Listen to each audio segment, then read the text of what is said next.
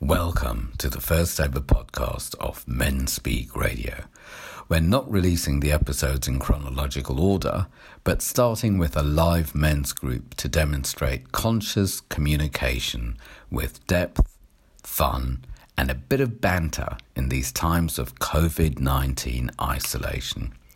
We discuss disconnected dating and how to get it right how to be and where to go to meet decent people worth dating, how we are and what's up for us, as well as how to get over ourselves without suppression, bad behavior, or doing a disappearing act. We had a lot of fun doing this, and I hope you'll have a lot of fun listening. Please pass it on. Welcome to Men Speak Radio. This is a very very strange and unusual show because my voice has gone underground. Can you hear how low my voice is? It's really cool, eh? so, what we're going to do with this show is demonstrate a men's group, and there are six of us. So, we are officially the Dirty Dozen. And we're going to be dirty enough that this is James's first ever men's group. So, this isn't how all men's groups run. This is how this particular every men's group's different. It depends on who's in the room, uh, what the moon is doing, what digestion's doing, what the weather's like, what's going on in people's lives, blah blah blah. So, without going on and on and on too much, I am going to hand over to Yogesh, who is going to read the ground rules. The first thing that we do before we start a men's group is check out the ground rules and once everyone's agreed or added or taken away or haggled, once everyone's checked in and said, yes, I can own those ground rules, then we kick off. Over to Yogesh. Do I have to put that funny voice on? Funny voice? How All right, dare let's start. Um, the first ground rule is confidentiality. So what is said in our men's groups stays in our men's groups. Uh, phrases like "I saw this on TV" or "My friend said" are fine as long as no one can be identified. This is often referred to as the Chatham House rule, and we take this very seriously. The second rule is respect. Respect yourself, everyone's truth, boundaries, feelings, perspectives, and stories beyond judgment and projection. Respect the space when others talk and listen. Respect of other people's people naturally follows on from self respect. Take part authentically take part in the group with words and in silence. Better to say pass for whatever reason than to resort to banter, perform, put up a smoke screen, or say any other tactics to hide from what you might be feeling, thinking, or whatever might be triggered inside you. We practice authentic presence and connection. Number four, be honest. Be honest with yourself and the group. That way, you can own your own feelings and work them through, rather than quietly internalize, suppress, then possibly dump them on someone down the line. We get to know our shadows, we consciously break limiting patterns, and we set ourselves free. What a relief. Number five, own what you say. Use I statements rather than you, one, or we. What you say may not be true for other men. Depersonalizing avoids ownership of feelings, experiences, opinions, and issues, making change an uphill battle. The word we seeks validation and acceptance of other men. My puts your truth before your need to fit in. Number six, stay in the present. Be clear about what is true right now and what was true of the past. Words like always and keeps on limit present opportunities to past outcomes, whereas sometimes and used to make space for change. Number seven, don't bully. This is a safe, inclusive space. Neither aggressive nor passive aggressive behavior is an option here. No one's safety will be compromised. Men can learn how to better question, challenge, and disagree when their buttons are pressed. Be aware of when you feel vulnerable and your defenses come up. Number eight, don't dramatize. When someone speaks, give him space without his story, with his story, without commenting on how good, bad, ugly you think it is. Hijacking or making a drama of another man's story might limit him. Let him name it, have it witnessed, learn from it, let it go. Number nine, experiment with who you are. If you've survived life by clowning about, appearing aggressive or passive, this is a space where you can experiment with other parts of yourself and feel which personality fits. Test drive the more authentic you and take him out into the world beyond old play- playground or professional personalities. Number 10, name what's triggered. One man's story is another man's emotional reaction, so best name the issue triggered, talk it through, and let it pass. Carrying it home and allowing it to get hold of you feeds it and keeps it alive. We name it, we don't shame it or blame it, then live beyond it. Number 11, live beyond the rules. Playing small to be safe or liked may keep you small and stuck. Exploring the edge of your comfort zone may bring challenges and help you grow. Live beyond your fears, fantasies, and old restrictions to express a more authentic you in daily life. And finally, number 12, always talk about men speaks, men's groups. This is not a fight club. The first rule of Men Speak is you tell everyone about Men Speak. Tips, techniques, and tools picked up in a Men Speaks men's group are best shared far and wide. The more men we support, the better our world. Brilliant. Thank you. So, to get a copy of the ground rules and the check-in round that we're going to use right now, you can go to mensgroups.co.uk. Does anyone have anything they need to ask about the ground rules, or add, or take away, or haggle, or edit, or anything, James? Um, I'm, I'm okay. I'm okay with them. I, I might break a few because it's my first time and I, I'm new to this. Uh, That's I'm sorry included. if I do. There is But- one ground rule that says play bigger, play big enough to get things wrong, play big enough to grow. So that's taking part. It's not about play small and get it right. It's like play good, play big, and meet your edge. So that's cool. And also, don't forget, no pressure. You're allowed to say pass. Yeah, that's a, yeah, definitely. That's say pass. I'm ready. I'm Yeah? excited, yeah. Anyone else? nervous. Are we all cool with it? We are in. So, ground rules. We've agreed. We've all checked in. Next thing we do is two minutes silence. I'm not going to do two minutes because apparently it's bad radio. And I'm putting on my radio voice. So, we're going to do 20 seconds instead. So, here's 20 seconds silence.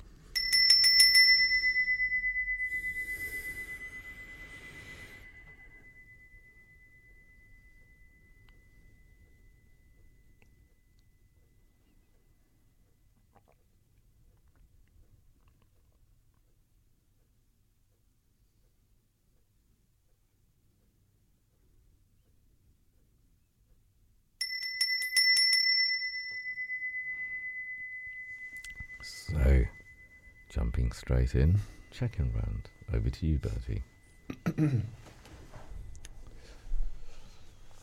So my name is Bertie. Right now, I feel uh, there's a little bit of nervousness there, but mostly it's just like just happy to be here. I think this is going to be good fun. Uh, what I want from this group is mm, nothing in particular. Just share, listen, uh, take the piss a bit. My age is 26. Uh, Chinese signs monkey, Western sign Capricorn. I am single and on the market, and I'm straight. My favorite piece of clothing. Oh, uh, so we've changed this one. Yeah. Last, time, I cried. I cried. Uh, it wasn't a proper cry, but I shed a tear this morning at a book I'm reading. Um, a very touching moment in it. Um, the last time I no, I'm going to pass that one because yeah, uh, it's just it doesn't feel right to do it on radio, and Tell them what it is. That's the last time I ejaculated. Question, right. yeah. And good your exercise. You're you're pulling out your your pass card. Totally Yeah. loud. It's not about pressure and performance. By the way, quick question. Don't worry, it's not about ejaculation. When's the last time you ejaculated? Was your crying sad crying, overwhelmed crying, speechless crying, heart opening crying? Um, Yeah, I think it was the one you talk about, that heart opening. That's the best kind of crying, isn't it? Yeah. I love it. yeah. It's good to know that there's lots of different crying, eh? Yeah, yeah, I suppose. Well, makes me sound smart. Mm. Anyway. Uh, my greatest fear right now. Mm, I don't know. It's something about saying something that will get me in trouble or that I'll like be embarrassed and my mum will say, What did you say on this? you know, something like that. Do you know that that's a really good point. We could agree that because this isn't live anywhere, that we could have anything beeped out or edited out, so none of us feel like iffy or overly vulnerable or anything. Um, so shall we make it safe that way? Yeah. Cool. So any fears left? Uh, no. Sorted. Um, I'm sick of um, not being on holiday. I'm going on holiday next week, so Yay. it's taken a long time. uh, I love mm, the sunshine, definitely. I am, yeah, just quite curious to see how the group turns out. Cool. Thank you. Oh, is it me now? Yeah. Okay. This is James's first time. My name is James Blake. I feel like that's the start of an Eminem song. Um, sorry for the joke. Um, I feel a little bit nervous, which is why I'm making really bad jokes. Um, I'm a little bit angry because my phone went off at the start and it shouldn't have done. But otherwise, I'm I'm good. I'm quite I'm quite quite in a good place. Like I said, a little bit nervous. Uh, what I want from this group is to to learn, um, hopefully a lot about myself. Uh, maybe sort of talk about some things that are bothering me. And um, yeah, my age is 24. I think I'm the youngest in the room. My Chinese sign is pig. Uh, my Western sign is Aquarius. I am single, on the market, and confused. My sexuality is straight. That is heterosexual, right? Yep. Yep. Um, my favorite piece of clothing. I just bought a really cool T-shirt, which I didn't wear today. That I regret now. Uh, it's got the Warner Brothers logo with Bugs Bunny on it, Ah. and I'm a big Bugs Bunny fan. So. Ah. Also, don't forget that we've swapped that one for the last time I cried. Oh, so should I say the last time I Yeah. cried? Um, it was a couple of weeks ago. I was on the phone to my nan, and she's suffering from Alzheimer's, and she couldn't remember who I was. Oh, And wow. I cried quite he- quite heavily after I hung up the phone, which probably leads into my greatest fear. I'm going to pass number eight. Um, my greatest fear is losing my nan at the moment. She's Mm. very important in my life. How old is she? 77. Wow. Quite young. Yeah. Quite young, especially since I've got a great grandma who's 92. wow. So I've got I've got sort of, sort of both extremes there. Um, yeah, my greatest fear right now. I'm sick of. Ooh, I don't know. Can I pass that one? Yeah. Yeah, can I pass that? I'll pass. I love. I love hanging out on the radio and doing this stuff, and I am hot. Do you mean like is that an advertisement that goes with that single thing? With the single, thing, I am single and I'm hot. And also, We've it, we're recording this, you know. So yeah, yeah, don't worry. We just said we could edit stuff out. So you know. no, we can edit stuff out. Who do you think's got the files? Oh. so, quick question: confused about what? What's the confusion? um, I guess just sort of about how this is going to go, or how it's going to sort of No, no, out no, no, no. It was about relationships, single on the market, and confused. You said. Oh, because it says that the the way it was just formatted confused me. So I said confused you just it- didn't want to miss out. because it was like I'm single, like part. It's got all the options, but Or then confused about how could I possibly still be single, yeah, basically. considering how hot I am. Yeah. Ah, fair enough. there you and go. do you know what? I'm really excited because James is coming to the next Men Flirt. yeah. then let's see how long you're single for. Yeah. Men flirt is great. Uh, men flirt is nothing about flirting, and it's everything about being authentic and what's the word? Oh, and showing it, being the authenticity and putting that out into the world rather than being a cheap act and attracting cheap Some sleazeball. acts. Exactly. Exactly. Good, and I'm looking forward to it. Shall I? Cool. Yep. Cool. Thank you. Thank you very much. My name is Nigel. I feel probably slight, slightly apprehensive. Also, that I might say something that will come back to haunt me. But that's just a passing thing. Once I get in the flow of it, I probably won't even remember that. What do I want from this group? I think just to, just to hang out with you guys, just see what comes up. Go with the flow. My age is 43. My Chinese sign is Tiger. My Western sign is Leo. I'm in a relationship. My sexuality is heterosexual. And I had to really concentrate on that word, saying that. but I prefer that word than straight for me. Um, my favourite.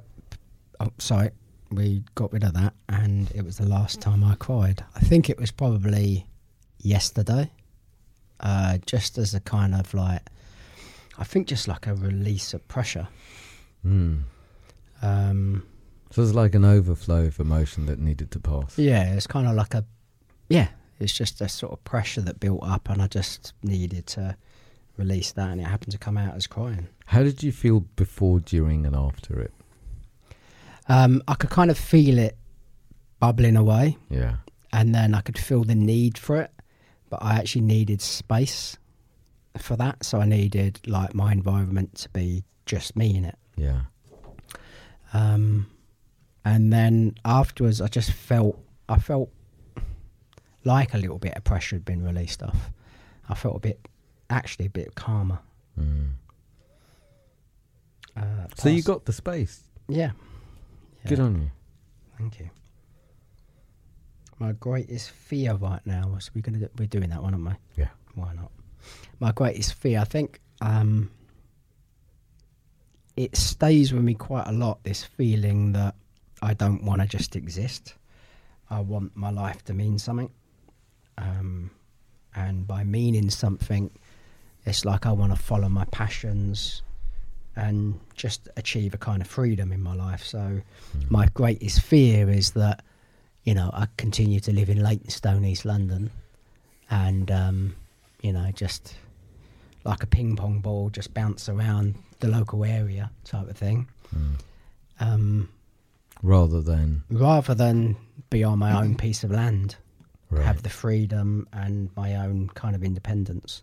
So you, you mean like you want to move into the countryside and farm yeah, I think I'm, I'm or- I'm a little bit sick of being held ransom, really. But like, I know it sounds silly, but like energy companies, council tax, all this bullshit. Yeah. It just feels a bit like what what are we or what am I contributing towards? Yeah. You know, there's no sense of community. Yeah. You pay your bills, you you you don't really kind of see anything for it apart from your light bulbs come on. Mm.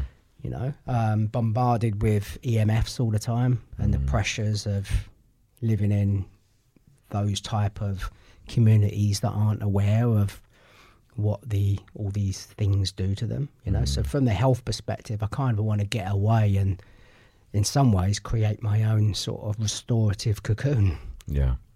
You know, so Mm. have a bit more, um, what's the word, control over my environment. Mm. Hence the freedom.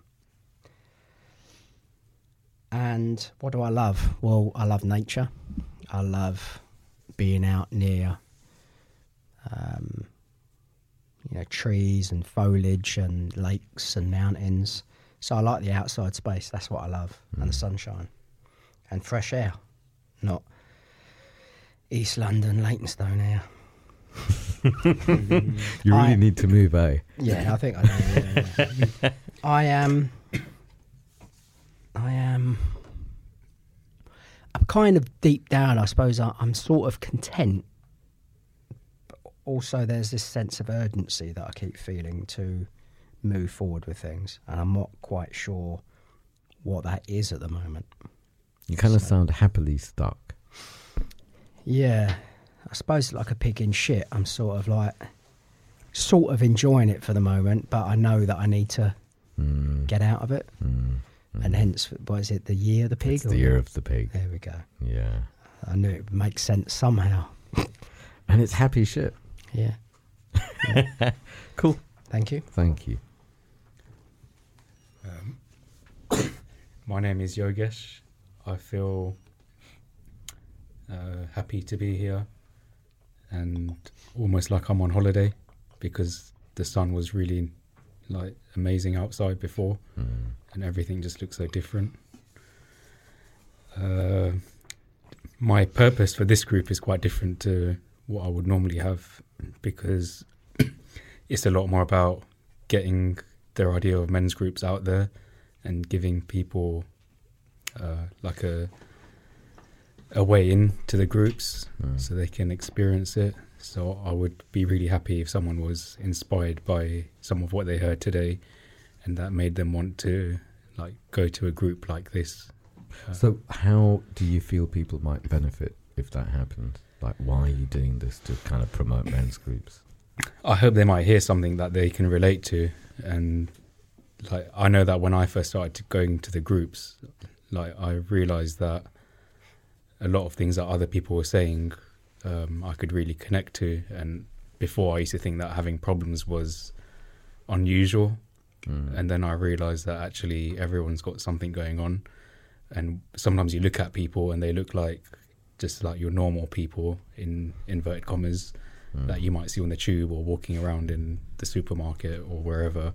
And when you see people's faces, they just look like normal people, and you don't know what's actually going on underneath. And as normal people, it's like they're sussed. That's right. Okay, there's nothing Yeah. going on. Um, I remember you talking about this recently when you said something or other. I don't remember what in one of your first groups, Bertie, and I said, "Does anyone relate to this?" And everyone put their hand up, and you thought, "What did you think?" I thought, yeah, well, that was when I was talking about like really like emotional, like depression, like horrible feelings I was going through. Yeah, And then, um, yeah, and I went on for maybe 10, 15 minutes. And then, you, yeah, you said, does anyone relate? And then Mm. everyone put their hand up, like eight guys, of, like differing backgrounds and ages and everything, put their hands up. And yeah, it was, it was like that. It was like, what? You guys have mm, been through this too? I thought this was unique to me. Mm. worth its weight. so I'm sure there's loads of people like that who've never been to a group or had that level of intimacy in a Mm. conversation. Mm. Uh, so yeah, that would be amazing if there were people inspired to to go to a group um, because of this, Rather than the pub rather than the pub. or Samaritans, I've, eventually. yeah.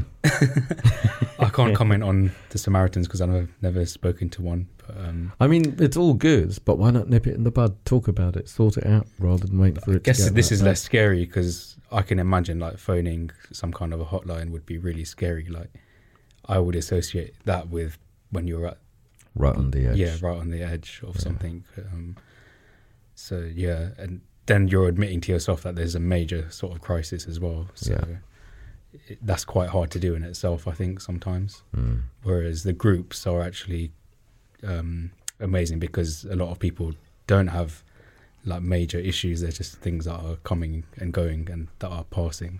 Mm. Um, so you don't have actually have to have an issue to attend one of the groups. Mm. Uh, I'm 33. Uh, my Chinese sign is the water buffalo, and I'm a Virgo. I'm single, uh, straight. Uh, favorite piece of clothing clothing is my jeans. Cried. Um, I last cried. That was before Christmas last year, but it's quite rare for me to cry. So when it does happen, it means that there's something up Mm. or something quite big that is passing. But when I I don't cry much, but when it does happen, I can't. I find it really hard to control. So it can actually be quite embarrassing. So you kind of hold it, hold it, hold it, bang, and then it's all out, everything that's been saved up. I don't know if it's that I'm actually holding it because, um, yeah, I think if I wanted to, I would, if, Right. especially if I was by myself. Yeah. But it's just, Yeah, it's quite weird. It's like you know, some people say they don't get cold as much, but when they get them, they Yeah. get them. so it's kind of like that. Mm. Um, but yeah, I f it can be embarrassing if um, you know you're in a public spa- place or like uh, at work or something like that. Mm. Um, are we doing the ejaculate question? If you want. Last night. um, my greatest fear right now is having to clear my throat all the time and then being on the radio. What What are the rules with throat clearing on the radio? Away from the mic. Okay. So you just move away, So just like just like that. just like that. yeah, but are you some- because he farted as well? Are, is it what are the rules?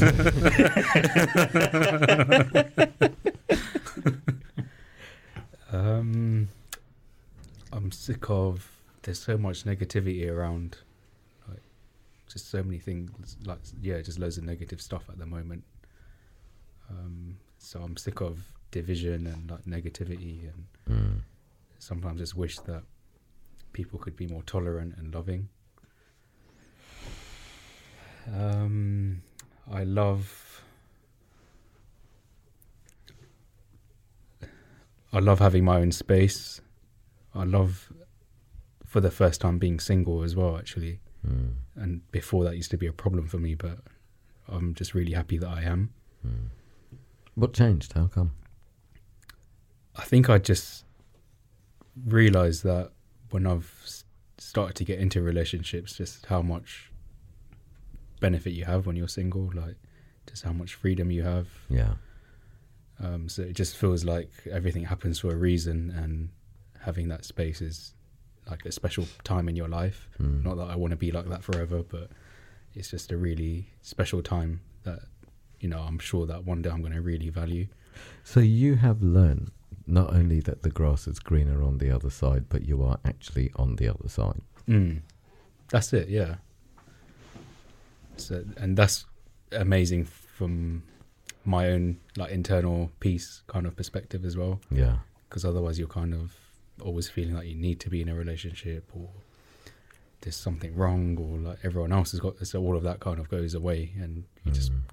move into acceptance and being happy with uh, the situation that I'm in at the moment. Mm. I am probably the happiest I've been um, for a very long time, if not ever. Um, and yeah, sometimes I, I don't, I don't know why it is either. um, Are you scared it's going to go away, or have you decided to I- move in? and I do get scared of it going away as well, Yeah. and needing to keep that that high. So I'm guessing that happiness is around rather than you're doing happiness or faking or something. You just happen to be happy. I feel it's like come from coming from within me. Right. But uh, like I was saying before, there's a lot of negativity in the world outside. So sometimes, um, uh, you know, that can interfere with that as well. Yeah. So the next thing for me is learning to kind of build like a defense or shield around myself to, Mm. without being defensive, to yeah stop um, other people's negativity or the negativity in the world um, encroaching on my own Mm. happiness and inner peace. Mm. Mm. From within. From it sounds like you've you claimed it from within. Mm. You've accepted, and now it's a way of life. hmm You're so spiritual. Since um, like you were great the other day at the College of Psychic Studies, Thanks. and it wasn't doing spiritual or being separate from a spiritual path. It was a total integration of all of it. And the way that you were so grounded and eloquent with it, it's like it's it's brilliant. What Mm. really bores me is when people do spiritual and it's such a cheap, flaky act, Mm. and it's got nothing to do with life, and no one can touch them. Mm. That's not you. No. Good on you. Yeah, I really love um, doing public speaking and stuff you. like this. Hmm. And yeah, I surprise myself when I watch it, and I get such a buzz out of doing it. Mm. Cool. Cool. I'm done. Thank you. Thanks. Cool. So my name is Paul. Um, I feel cheeky. it's cheeky in emotion. yeah, That's good enough like for me. a cheeky, naughty schoolboy. uh, is probably getting getting into trouble today. So, um, what do I want from this group? Uh, I really like what you said, Yogesh. Like this, this is about sharing this stuff for me, sharing men's groups, Mm. because it's had such a big impact on my life, um, the relationships I have with with guys now. Um, so yeah, I'm here today for that. Uh, my age is 41. Chinese sign is Taurus. Uh, Western sign, no, Chinese sign is Snake. Western sign is Taurus. Um, I'm partnered, uh, stepfather, straight. Um, last time I cried, I can't really remember the the last big cry, but I tend to cry quite a lot at films and stuff. If anything, kind of quite sensitive like that. Um, So it's like being touched cry, yeah, so it could be, you know, um, the Waltons. No, that's a bit too far. It worked for me for years. If I needed to cry, I'd watch the Waltons and I'd be empty. It was great. Yeah, some sort of rom com would do it. Ah. Probably, it's like, yeah, but I don't let um, Anna see me do that. Really? I've just confessed it on radio. so it was a bit pointless. Um, I hide it back sometimes. Um, my greatest fear right now, I always rush this part of the check-in round, Mm. and I never really sort of sit with what my fears are. I kind of skim over them sometimes, or something that's not really meaningful to me. Mm. Um, so my greatest fear, um, I guess, like family, loved ones passing away. Mm. It's quite a big one.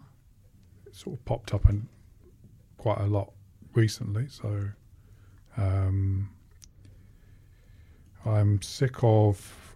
Well, today I'm sick of like tourists because I'm used to going into London when it's people that work there and they know where they're going and they walk at a certain speed. I'm sick of tourists just stopping in my way.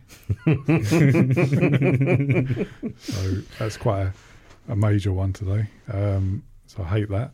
I love uh, I love what I'm doing at the moment. I love training people exercise. I love the men's group stuff. Um, yeah, I'm loving life at the moment. I am um, getting older. Mm. Wow. You're looking good though. It's a And tan. also- It's the tan. Yeah. Yeah. It's just t-shirt tan. Cool. Thank you. Thanks. So, my name is Kenny. I feel, I feel humbled actually, um, hanging out with you lot. What you're saying, um, everyone else is so open about their crying, and it looks like Yogesh is the only one who publicly ejaculates. Publicly. But yeah, really, really chuffed, humbled, uh, able to share all of this. What I want from this group is to kind of like demystify us. Not all men. We can't speak for all men or all men's groups or what happens or anything like that. But this is a, a, an insight. I'm 54. I'm a Virgo dragon, and it strikes me that we've got 20s, 30s, 40s, and 50s around the table and that I just look better than all of you put together. I'm married, straight. Last time I cried was the other day, and it was really something actually, because um, my wife said something to me, and she said it kind of as a joke, and I chose to really feel it. I don't remember exactly what it was, um, and I don't really want to go there, but it was some sort of a joke. Um, and I chose to feel it, and I felt emotions come up. Um, and there's one of my cheap lines, as you all know, is follow the feeling. And I thought, this has triggered something, and I want to get into this feeling and I want to follow it back. And I was shocked that it took me to the age of seven when we lived in after refugee camps. We lived in Wales, um, and it was around the time that we just moved there. We didn't know how to cook or clean or shop or anything. Um, there was a lot of guilt. There was guilt for even eating because I thought if they didn't have to feed me, they'd have a better chance of survival. So it was like crazy thinking. And there was something that my mother used to ask me. I'm not going to say what because we're, you know, this is public. I'll, I'll tell you all later if you like. I'd, I'd love to tell you later. Um, but there was some, and it's by no means her fault. It's no one's fault. But she'd ask me this thing, and I always said no because I didn't know how to fix it. Um, and then for most of my life, I just felt guilt about it. Uh, and then I said, I found out from my wife that my mother and wife had a conversation. Uh, and the real, there is more to the story. But cut that story out. I felt a feeling of the seven year old boy in me that I had never allowed myself to feel all my life. And I was kind of like carrying it and suppressing it. And I thought, I'm not going to push this down. I'm not going to hold it back. I want this to come up. So I stayed there and it came up and I had a jolly good cry and it was um, it was a relief. It was a real relief to meet myself there, to let it out, um, Angela was shocked.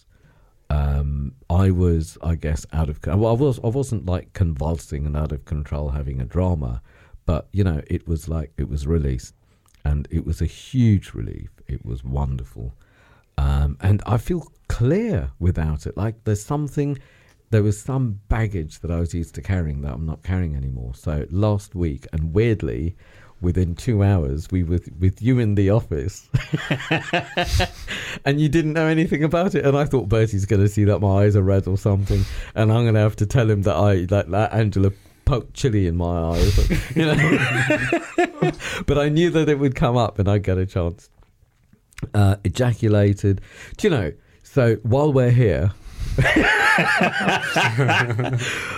my favourite. That was, that was the last time. No. yeah, I cried so well that I just came in my pants. No, um, I remember a 60. There's a guy in his late 60s, and he was honest enough in the checking round to say, "Well, actually, that's why I'm a bit late for the group." but I also remember um, very often older men talk about um, ejaculation and sex and how things have changed as they've got older. One guy said, Well, this isn't really about ejaculation, this is about an operation because I've got this so and so complicated named thing where his dick was growing in some sort of a, a curve and he had to go for an operation and he was scared and he didn't know what to do. And so that it's, you know, I don't remember when anyone ejaculates. It really doesn't bother me. I don't think anyone remembers too much. But the question is to talk about health, relationships. It could be about, especially these days, porn addiction, or it could be about abstinence, or in the old days, blokes would always talk about, well, don't you guys know how to have an orgasm without ejaculation? I'm so special. I read that American book, yada yada yada, whatever. So it's it's, it's a can of worms, and it's there to make to not not just make a space, but also to give people a kind of I don't know if this sounds wrong, a pound of flesh with fear. It's like, oh my God, what are we going to talk about? Uh, and then after that comes my greatest fear right now. And what is my greatest? Do you know, it's death. It's not my death. I would love to die. I would so love to die because then I won't have to be around for the death of my mother or my father or my wife or even some of my friends, and I'd be the cowardly first one out. That would be great because I do not want to be around missing people. I don't. I don't, I don't want it. So my greatest fear is one of them going. Um, and it really touched me what you said about your grandmother. Um, I don't know anyone who's had Alzheimer's. I've got two friends with Parkinson's, um, older blokes, um, and I guess I've lost a few people, but not very, very close. But I can't imagine what it's like. Um, someone not remembering some, especially someone who I love, who I am. Um, I, am guessing I know what it's like to have a broken heart. And how I fantasized that it would probably be easier to get over the heartache of the relationship if she was dead rather than just not with me. Do you know what I mean? Because it's it's a completion rather than I have to deal with this. I have to deal with the the pain of this. So yeah, greatest fear right now is someone close dying. I am sick of these pangs of um, jealousy or envy that I, I have noticed I've been getting while looking at Facebook. It's just like wrong. And it's not even things that I want or care about. Excuse me. Sorry, say that bit again, Kenny. It's like pangs of jealousy or envy or some reaction, and it's to things that I'm not even that interested in, but flicking through people's lives and thinking weird things. Isn't isn't that part of the whole thing behind social media? I think it's supposed Isn't- to be, but I haven't it- felt it until recently. Yeah. And it's like this is not good. What it's doing to my I'm noticing my my body reactions. And I don't know whether it's competition or am I the same or what's going on, but weird emotions watching looking at social media. And I guess I kind of need to do the social media thing for work, but what I'm planning is staying away from all of this and just doing my work and letting someone else deal with content and all of that. But it's weird. And then I was on a, a dating TV show um, on Monday, and there were 18 year old kids, basically. Uh, and they seemed to have absolutely no relationship to relationships. It was all tick boxes and inst- Instagram and photos and boomerangs and how should I feel and what are the rules and how do I do this and is it right if this and is it wrong if that. And it's like, I'm sick of people not being kind of connected, not having, it's like Yogesh said, community. Um, real connection. You said it earlier on, Nigel. Real lives, real connection, real people. It's like, do people not do that anymore? It's all heads down looking at a computer and getting fixes and being programmed. It's not even watching programs, it's being programmed. And I'm sick of it. I don't like the way that my, my mind is beginning to think and my body's beginning to um, react. And then my wife brought it to my attention about how people can be really jealous at me. Um, and I'm sick at, at people being not just jealous, but competitive and waiting for me to step one foot wrong. It's all so judgmental. That's not natural. That's not community. I love nature. And you know, I think if it wasn't for going into the forest or even just like a bit of nature, I'd go mad. I don't know how people are just like flicking and scrolling and stuff all the time. And and it's like and then looking at things. And even if they're in nature they're not in nature they're filming nature and waiting for something to happen. Yesterday there was this poor little grandson of this like nasty looking grandmother and as soon as the thing came on he knew he had to dance and put on a show because then she'd stop. And maybe he loved it i don't know. But it's the same it's like not being with but performing for to show what and then where's the connection? Well, that that's the key word for me with social media. I think performance. Yeah, yeah. And surely it brings, because one of the things that I've really realized this year is how much loneliness there is. I had no idea how lonely people are. And I mean, I've, I've got it easy. I've got you lot. I've got the men's groups. We hang out. There's real quality. So many people, even if they have friends, or so-called friends or drinking people or whatever they're lonely there's no space for them to be them. I, I don't like the way the world's going. It's really weird. Um, i love i love being on the radio. I really really enjoy it. And there's something about it that brings a certain focus and quality of conversation. Um, chatting with people asking questions telling the truth sharing things that are true and vulnerable rather than hiding them and pretending that everything is Facebook or, ah, I found the sun the other day on the underground. It's worse than social media. and that programs people. People believe that shit. It's outrageous.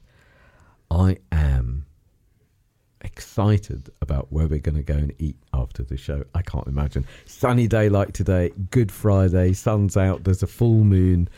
Da-da-da-da-da. boys are back in town. so that's the check-in round, um, and what we generally do is see if anyone has any major needs. What's in the room? Is anyone carrying anything? And those needs are met first. And it's not save or fix or anything like that. It's more learning from each other's experiences and hearing how other people have done well or not done well so we can make our own choices. Um, is there? Is anyone sitting on anything in particular that you can think of? Anything that you've brought to the party? I've got something half formed. Go for it. So it's, I think it's around. Um, mm, well, I'm single, and I've been single for a while, and I've just not met many quality women. And now that spring's here, Mm. it's like suddenly everyone's out, everyone's happy, everyone's in, you know, quite revealing clothing as well. So I guess I'm feeling the longing quite a lot to just at least meet like a decent woman. define decent. Um, so, for example, the last girl that I almost went on a date with, she, like, I met her one day and she seemed really, really nice and like was like really friendly and bubbly and um, she, I met her through a mutual, like a mutual friend. So I thought, oh, she, you know, she must be nice, and she was interested in like the men's groups and stuff. And then the second time I met her, she was just suddenly completely different and was really like overbearing. And um uh, at one point she was like uh let's let's spend you know let's spend wednesday together. And i was like i don't know if i want to spend the whole day with you like you're just you, you're displaying some weird behaviors so i was like well let me check my calendar and she said um a girl offers to spend the day with you and you check your calendar What? So she's saying, I'm the catch. You Yeah. should be falling at my feet. yeah Yeah, that's not very decent, is it? no and i just had And to get away like- with get, get away from her and like i left and once i and I, I didn't give her like a you know a concrete date for when we're gonna have a go, go have a date Hmm. and i was like yeah i'll get back to you on whatsapp and i just ran away Hmm. and then she went really cold when i didn't give her like a specific date when we're gonna meet so there was also like that that that really hurts me that um when people like suddenly go cold yeah. um, so it was just it left me with some like really ho- horrible feelings. So by decent, you mean someone that's connected with quality rather than I'm some hot chick. You Mm. should be chasing me. I'm giving you time. You should be grateful. Fall at my feet and all that kind of stuff. I think yeah, I think like two things make them decent. One is responsible for their own emotions, Mm. and then the other one is, you know, has a life, has something that they're passionate about. Mm. Wow. Powerful, that. Mm. Mm. Okay. So shall we do a quick round of where or how we have met decent women or decent yeah does that sound about right or is it decent people this is specifically about dates it's not even wife or anything it's decent dates good people of the opposite sex who are prospective whatevers to hang out with is that about right I guess so, yeah, because I'm yeah, I'm like, where are the where are the good women? Right, cool.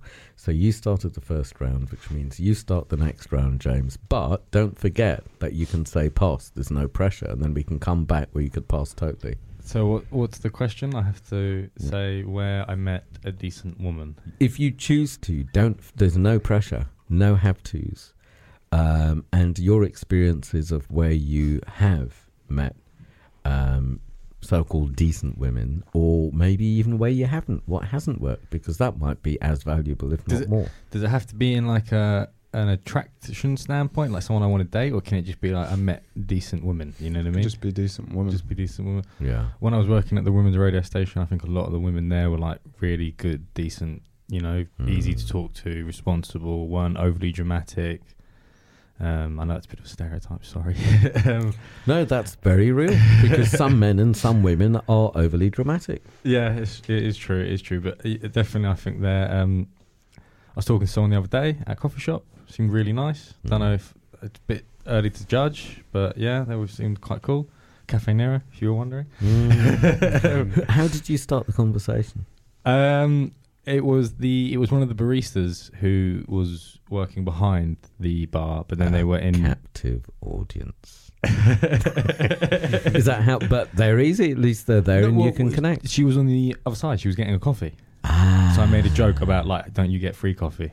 Because she worked there, Ah. and then we just started talking. nice. Um, but yeah, and then the last time I went on a date was like 10, 15 years ago because we don't go on dates in our generation, do we anymore? Doesn't happen. Mm. what do you? it's a do? myth. Just end up You with just someone. Yeah, it's like you just sit on your phone. Friends of friends. friends of friends, yeah, and you sit on your phones. That was us- the usual thing. Well, that was at secondary school though. For me, it's like it's still Lon- for me, London feels very different. Like Yeah. starting fresh in London, it's like I had to learn how to date. I had to learn what dating meant. I just don't think it happens. I just think because of like Tinder and all this other stuff, you don't, you know, it's not like hey, let's go for a coffee anymore, and then like let's meet each other and talk to each other, and then it's like there's so many checks and balances. By the time we actually go on that date, it's like I already know everything about you. You What- know, I know I- your name, your number, your pet. I know everything from the questionnaire and the tick boxes, Exactly. and I know how to swipe you. exactly. I was going to say it's swipe and bone, isn't it? In our day, it was You the dog and bone.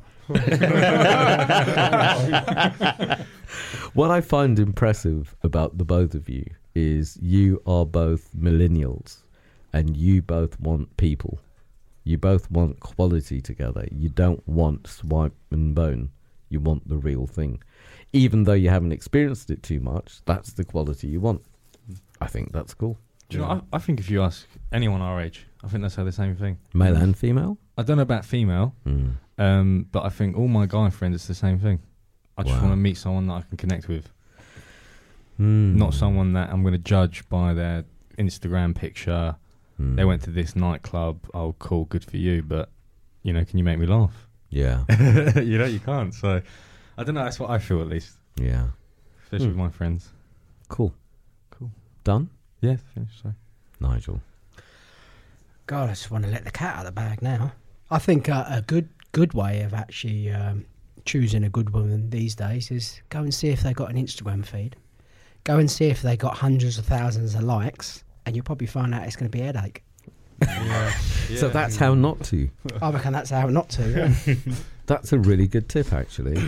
because um, uh, I was thinking earlier about like you know when you meet decent people, um, and I know it's cliche, but I think for me it was um, who I am at that moment seems to just draw better people to me. Mm. Um, you know, it's like those moments where you can be in a great place. You just, you know, you got your head in a book and you look up and you have an instant connection with someone.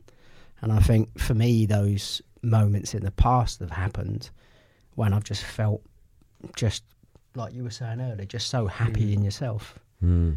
You know, because I, I just think that people, uh, we're meant to pick up frequencies and vibrations from people. Mm. And I think that when you're you're in that that good place in yourself, I just think that you radiate better energy. Mm. You know, you radiate you, just some sort of natural human attraction. So, do you, because you and Yogesh said the same thing pretty much, do you both know how to adjust where you come from on the inside? Can you do that to order these days? Tough question. Mm, I think it's hard to to adjust to order. So, it is in charge of you rather than you have choice of it? I think you always have a choice, though. Right. Um, yeah, everything's a choice ultimately, but there's also like sometimes if something happens that makes me get down, Mm. um, there's a, a cycle as well of recovery. Mm. So maybe before it might have taken me days or weeks to get over something, but now I can work through it quicker. Mm. So I guess it's about refining um, how quickly you can come out of things and and again maybe understanding where it comes from and all of that kind of stuff and also accepting that you're never going to be 100% happy all the time Mm. that you you can be happy one minute and then the next moment something else could happen and you just get a range of emotions and And is that okay? and I've learned now that that's all okay um, whereas before I think that would have freaked me out and I would have thought there's something wrong with me Right. Hmm.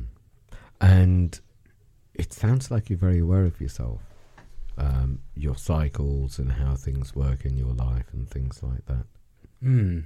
I, and I think that's what um, you know life is all about. It's about getting to know yourself and becoming self-aware. Hmm. And I think once the more self-aware you become and in tune with your own emotions you become, then ultimately the happier that you'll be. Um, but it's also about putting in, like you've got to invest in yourself, Right. like doing things like groups or um, you know stuff where you can grow as a person. Yeah. Um, so it's a bit like when you go to the gym, you have to, to physically become stronger. You have to keep working at it, and it's the same with your emotions and mental health as well. Hmm. Um, and I go to the gym, and before I used to just do things because everyone else is doing it, but now I know. Well, actually, when I do this, I'm working this muscle, Hmm. um, and I learned about muscles which I didn't knew existed before, Hmm. and that kind of stuff. So I guess the same applies to mental health as well. Yeah. And emotional. It's really weird how mental and emotional are put in the same bag. Mm. Actually, I do that, but what would you say is the difference? Um, I would say very often I have uh, emotional issues and they become mental issues when I push them to my head and try and fix them or work them out or blame them or get obsessed by them. Mm-hmm. And then I do my head in. so, Basically. so maybe sometimes when people are talking about mental health, they're talking about emotional health. I'd say. Or sometimes a mental health issue, for me, I have solved by um, feeling it rather than Mhm. thinking about it and trying to fix it, and then feeling into it and feeling through it and out the other end, rather than doing my head in of how to suppress it, how to avoid it, how to hide it, how to overcome it, or whatever. Um, I- it could be both, but you know, I guess it's the self awareness of how to let it pass. Mm. And earlier on, you said something about James that's got his hand up. Go on. Can I just ask you to put the microphone a bit closer to your face, please? Oh, sure, yeah. Cheers. Thank you very much. Sorry. Um, earlier on, you said about knowing where it come, came from. Mm-hmm. How do you find out where things come from? And can that be an addiction or obsession? Um, sometimes I just think back to when I was younger, and if there was something um, that happened when I was younger, like you Mm. know, maybe it was stuff going on at school Hmm. um, that that would make me feel that way. Um, also, is just understanding other people. So sometimes I think about um, like a crystal with lots of dimensions to it, Hmm. and then when something happens, I think about I close my eyes and think about what belongs to that person and what might belong to me in terms of how I've responded to that situation. Hmm. Um, also, I find like writing things down. So when there's stuff coming up, journaling um, emotions, and then you know when I'm calm, I can look through my journal and see things which are common and like common themes that tend to come up. So you write it out of you, so it's not driving you bonkers in your head, and you separate from it. Yeah. look at it. It helps me to get it out of my head, but Right. it also gives me something really invaluable because sometimes it's so difficult to remember what you were thinking. Yeah. Like if someone asked me what were you thinking yesterday, I, I wouldn't. Have, if they asked me where I went, I could tell them. But Yeah. It's so hard to say what, what I was thinking. Hmm. But when it's actually recorded, then you've got really valuable information about your thoughts, and I could look back even a year and say, well, actually, I was thinking this kind of thing last year when this situation happened. With you know, so Hmm. it's- so you see the pattern. yeah, You get it. so it's really amazing, like um, for self self development. Yeah. And when you say if something's up, you'll think about it, does that mean that you'll start from scratch and think about loads and loads of things to see if something fits, or is there a more efficient way to know where Um, it comes from? sometimes it's not even to analyze it's just whatever i think or feel just write it down or um, talk to someone about it Hmm. um, because yeah i think you can also there's also um, this thing of becoming over analytical about things as well. And, yeah. and maybe it could be something so small. Like the other day, I felt a little bit like I wasn't sure. You know, felt a little bit ang- a bit of anxiety. And then I went. It was nice weather, so I went to a park and lay down, and then I just felt so good. Mm. So it could be something as simple as that, or you know, sometimes you things just get on top of you. You're really busy, so there's not necessarily an issue inside yourself. It's just that you probably need a bit of a break. Um, That's a big one. Knowing how to unplug and get space from it rather than being overwhelmed by it and this thing owning you pretty much. Exactly. Uh, and I think you, uh, everyone has to respect we're just people at the end of the day, not machines. Yeah. Um, you know, it could be that there's been a long week or you've been up early, um, you know, sleeping late, you know, just Yeah. stuff like that. Um, But there's lots of social messages, isn't there, to just keep going, keep plugging away at it. Mm. Uh, you know, the the past shit was like train so hard in the gym, so you have to call out. And I think sometimes people have this mentality with just about everything, mm, Getting obsessed just by it. pushing themselves so much. Mm. And and I know I go on about social media a lot and all the rest of it, and, and take the piss, and I'm probably just as locked into it as everyone everyone else is. But going back to that whole point of like forming our own emotions and how we feel, it, it like it's influenced, I think, so much by what you see, and then you get these pangs of jealousy, or I'm not good enough, or Mm. I'm not doing enough. Uh, I haven't been on holiday this year, so I'm not successful as that person, or Mm. you know, look how amazing their skin is, or all this stuff. Mm. Um, and the joke that I made earlier about, you know, going if you want to find a decent woman, go and look at her Instagram feed. Mm. You know, that's not just jest. I think that like, I worry for young people of any age really at the moment 12 13 14 15 when they're so impressionable that they'll go on those um, those streams and they'll form what they think about themselves Yeah. just through the likes. You know, like it. I don't know what I'd be going through now if I was twelve or thirteen. I'm Yeah, growing up with those. At how I've turned out and the experiences in my life. Looking back, I could name the TV shows that have shaped me. Yeah. Good Um, point. Me too. Yeah. It's ridiculous. And I had no idea until only a few years ago. And I thought, well, that bit is from the Rock Follies. Um, and someone lived in the community. And it's only years after I moved out of a community I realised. And that bit is, God, I did, didn't even notice as a child that they were smoking dope in the community. No wonder I attracted all these stoners in my life. and that bit is a TV show of a guy called Sky who came from another planet and all the other people from a different planet were after him and he was spiritual and weird and they wanted to kill him and that bit's from the Waltons and that bit and everything about me was from some TV show because Mm. that was the information and on the positive my brother I remember us saying when he was very young that he learnt more from Sesame Street than he did from school at one stage because there was good TV mm, but if that's how it was for me, then how many flicks and how many? We had three TV channels. Now it's unbelievable with TV and the internet and porn and God knows everything else. Who is going to be paying my pension? No one. They'll all be blind with the porn they're watching. it's ridiculous. Anyway, and, and, and to think about it, you, you know, your exposure back then to things that have might shaped and formed you might have been, you know, like 15% of your waking hours. yeah, Now it must be like 80, 85, Yeah. 90% of people's hours are, God, I should be doing this. Look at look at them, or yeah, you know, I'm not slim enough, or shaped enough, or lean enough, or mm, all that bullshit. The thing that I don't like about social media the most is when you watch these TV shows and you form your opinions of like who you are and it teaches you. But TV shows have ups and downs, right? Mm. Characters have good days, they have bad days. Social media, it's always like, look at how amazing my life is 100% of the time. Yeah. mm. And you think like, well, if why is this person so happy, but today I'm so miserable? Do you know what I mean? I don't know if that's the right word, but there's no like balance to it. Do you know, with that, I wonder how difficult or easy it might be to do an embarrassment week or a I'm depressed week or an I'm fucked up week where you get more likes if you tell the truth and come clean about how shit life can be. because it's real, a real week. Yeah, a get real would be week. great. Of it. So you mean do do like a Instagram live when when you've shit yourself? public? no, Oh,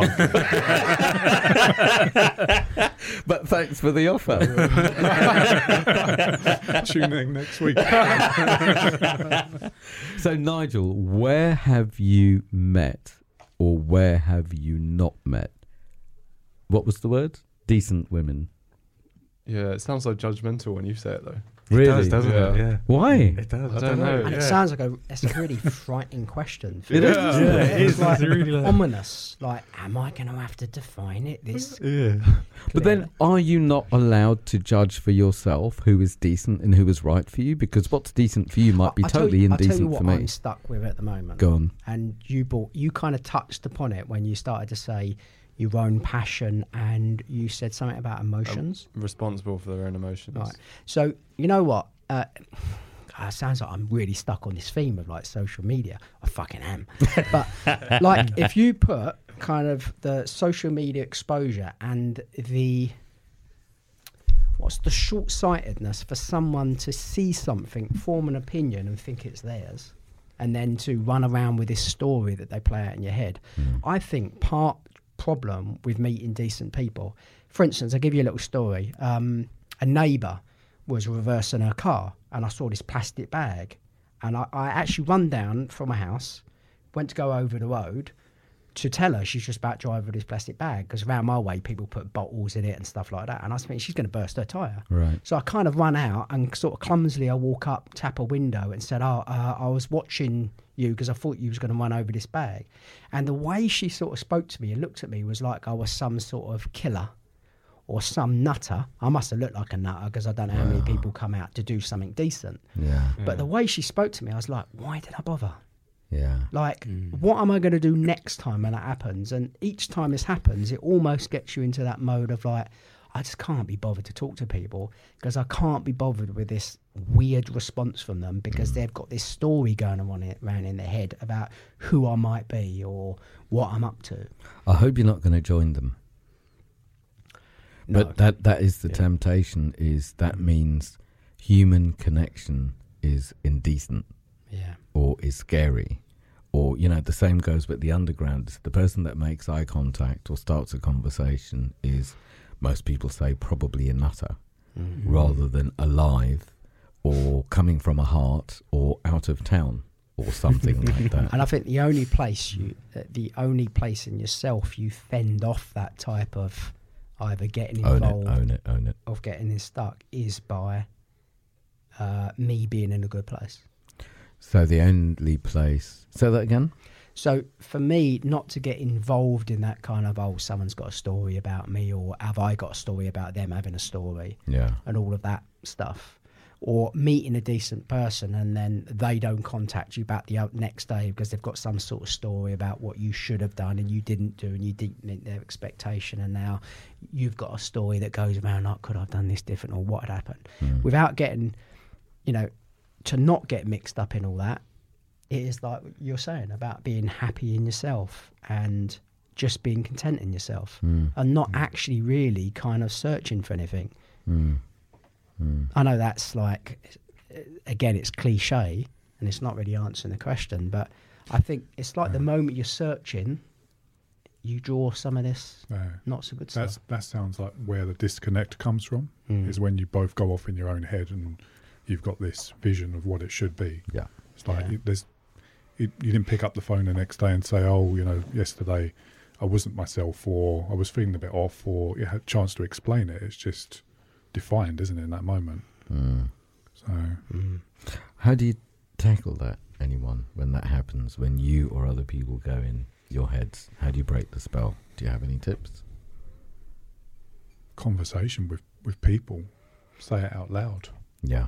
Rather So- than thinking about it and Mm. disconnecting. Even if I've said it out loud in the car to myself, it's or journaling, like you were saying earlier. Mm. Just get it out Yeah.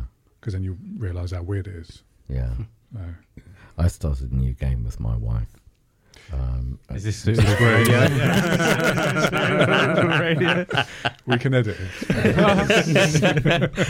and this is this is exactly um, I felt it earlier on, Bertie, when you said when people disconnect or withdraw. Um, I think it was you, wasn't it?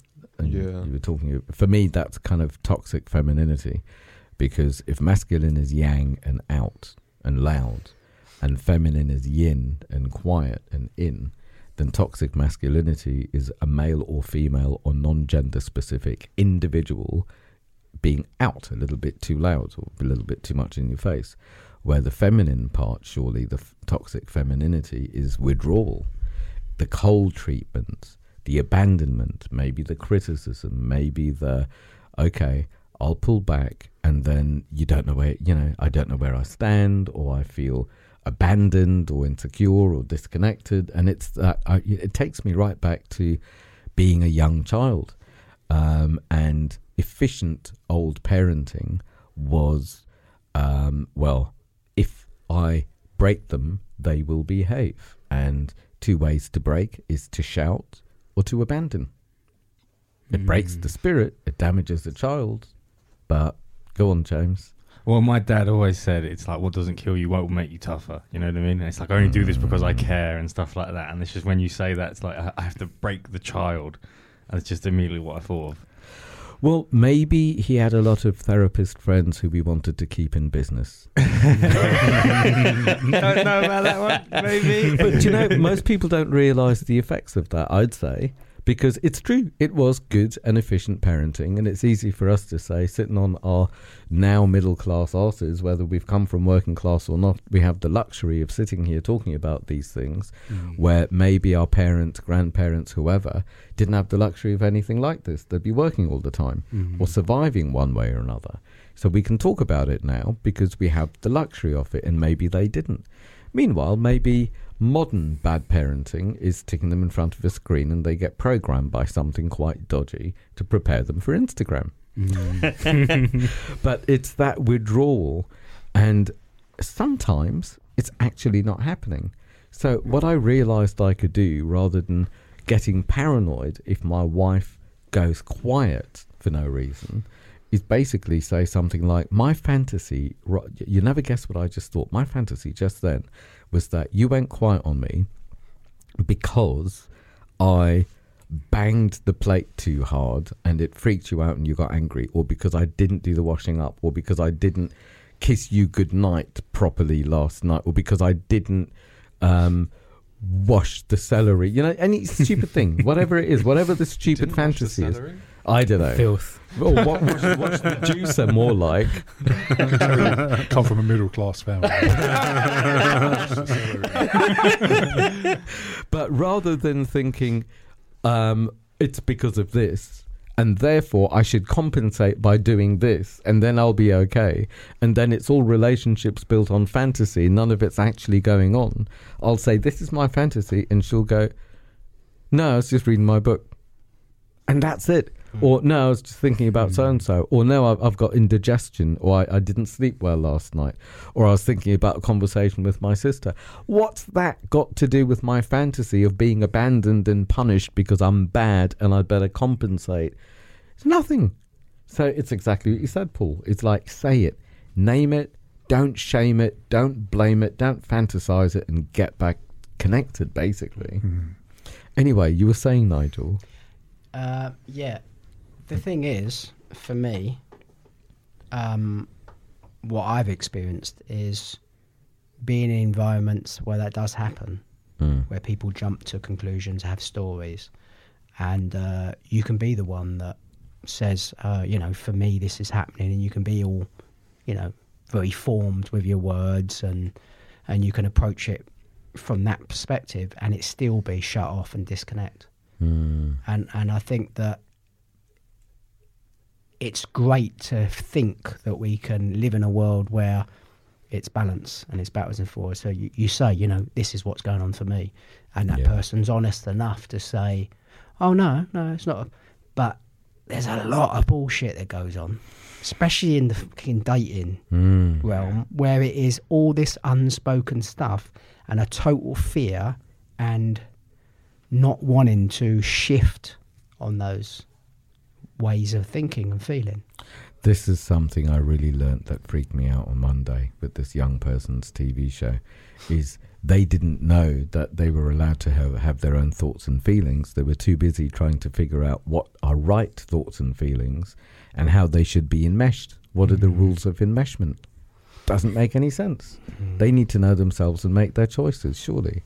But yeah, that is so spot on. And this is what you two young millennials, young single looking for quality connection millennials were saying is self-aware women where they know themselves and you can know yourself and then two individuals can get to know each other rather than the second guessing and the how do I do this and she this and I that and this is you know it it just doesn't make sense. There's no no space for you to even exist in that and there's no space for them to exist either. So, I, do you have anything more to say on where to meet or where not to meet quality? I'm not sure I've really given anything, any uh, details about where and what to do there, apart from perhaps some of the things that I've found tough about connecting with people. That's fine. You done? Cheers, yeah. Cool. I'll have a lay down now. Yeah, okay. Uh, I've probably met the best quality through other people. Mm. Um, and like James was saying, I don't really um, connect to like you know online profiles, and Yeah. you know it's so difficult to judge someone based on a couple of pictures and um, you know what TV shows they like and that kind of stuff. Picture of my breakfast this morning. Yeah, Tells me everything I need to know about you. You know. my avocados and toast. Sorry. Yeah, we've talked about this before as well, and it's like the messaging as well. It's like who finds the time Oh, to I know. message I, yeah, I really don't like um, you know Like- having message conversations either. someone you're not even sure if you're going to meet up with them. It's like you got to read through the whole profile. Who has the time to read through the whole profile Mm. and then have like a long text message conversation Mm. to figure out if you want to go for a date, and then find a date, and then What percentage of those turn into dates, or are they getting fixes of belonging and intimacy without the vulnerability of even meeting? I don't know. Well, I was on the online dating for maybe a couple of years, and so like barely, barely any. Um, Mm. yeah, I only went on, you know, a few dates from it. So I wonder whether it's more a computer game than a way to actually meet people. Well, other people have um, much better luck with it. So I don't know. Good luck or bad luck? I Do mean, they- what's the quality of people they meet? And Yeah, I don't know about the quality. But Well, I do know a few of my friends. Actually, quite a lot of my friends have got married through through all these online websites. yeah, Um, but they, I think they believed in it as well. So it's, and maybe it's within a certain community. Uh, no, like there's I know Across Asian people, English, like white people, So it's totally across the yeah, board. totally across the board, Hmm. and they're all still married as well. So Hmm. maybe it's not all as bad as we may think it is. But again, maybe they just work through like you know, it's it's a bit of a numbers game as well. You might have you know fifteen or twenty um, you know bad ones, and then out of that you might have you know one nice one, and uh, yeah, the one nice one could be the one for them. I wonder whether if it's time to get married and people are on there thinking, right, I'm not getting off until I'm married, um, then because I'm thinking of Shandor and it was time for him to settle. And I wrote his profile, and it was easy for me Mhm. um, because I think it's great. And it was called mysinglefriend.com. So I Mm. just wrote the truth, and it was brilliant.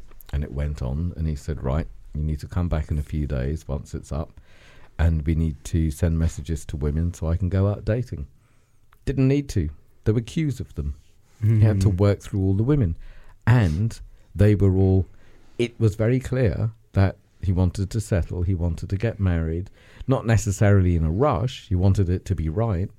Um, he didn't mind if they had a child or not, um, and not that that's a good thing or a bad thing, but he put out for what he wanted, and it ticked a lot of women's boxes.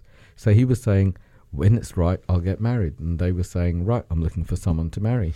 Where I think what you lot are saying is you don't really want to marry, you want some decent, conscious people to hang out with and to take part in playtime, to meet people. So maybe it's Mm. better for marriage than dating.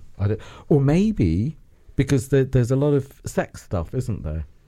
So maybe it's really good for one extreme, like quick bonks, or to get married, Mm. but life in between, maybe it doesn't do life very well. I don't yeah, know. I think you're right. Actually, I think it's an age thing as well. Go on. I think when like you know we're not looking to get married, whereas when you're like you know like, women our age probably aren't looking to get married as well, and I think maybe you know when you're a bit older, you're a bit more mature, you're a bit you, you, you know what I mean? You know what I'm trying to say? Where it's like at our age, it's like maybe we don't get a lot of success because it's like oh. You know, we're very like childish and superficial, but when you get a bit older, you get a bit more mature. Uh, you tend to kind of But childish and superficial is great fun. Why would you want to stop? That's a part of a personality that also needs to be expressed and met. Yeah, I get it. It's not quite like what I'm trying to say though. It's like I think as you get more mature, I feel like it's a lot easier to you know if to go on one of these websites and be like, "Hi, I'm so and so." Right. You know what I mean? Like, I'm out of my depth with it. So you this. think we I should be know. basically, as you get older, should, we should be on a different website, basically. no, it's not. What I'm Desperate now. It's not what I'm Time is running out. I don't want to be on my own. It's not what I'm saying. It's saying you- you're maturer and you take it a bit more seriously, don't you? You know, and you kind of appreciate it a bit more, and you you're I don't know, you're a bit more responsive, I guess, to it. I do get what you're saying. You get. Thank you. So- Yeah. don't- Go on, you. Explain out here because I'm not sure I do. Because um like yeah maybe when you're a bit younger you're just like what it is what it is and you you might do a profile and if you get something you get something if you don't you don't and but if you're at once you're at a certain age and you've had a few relationships and you've been through things and you've had your fun and done what you've wanted to and you've learned a bit more about relationships then um you get to a point in your life where You're like this um, is. you're like, well, I've done everything that I wanted to. You know, I've had a few relationships, but now I feel like I want to settle down. I want kids and that kind of stuff. And then you're in the second phase, which is a more serious. Yeah. That's exactly what I'm trying to say. There's like the two Mm. phases of it. There's like the first phase where it's like I'm young, I just want to have fun, and then there's the second phase it's like I'm looking for something serious, get to know is there someone. different dating sites for that as, as young people? What what would you go on? And if you just look, if you're young and free and you just want, I don't know. There's one in particular where you're young and free, which is a swiping up. We're not allowed to mention brands, but especially if we're sitting here talking badly about them. Mm. So. But then also, that's a re- that's the perfect question. Where do you go? But maybe where do you go offline rather Mm. than online? Mm. And I think one of the reasons this, what do you call it, staycation that we're doing with um, my friend Charlie and how can I forget her name? Sarah Louise Ryan. um, where we're going away for the weekend and stuff, and it's real people who happen to be single, hanging out and doing stuff without technology. It's people meeting people Mm. and hanging out and playing with uh, what are they called? Alpacas and falconry and in Oh, the okay. countryside and Mm. just hanging out and doing stuff. Mm. Fire, barbecue, you know, bits. So where do people go? Like physically go? It's, it's funny. Nigel was talking about it earlier when he goes to tap on the um, the lady's window, Mm. and she looks at him with like horror.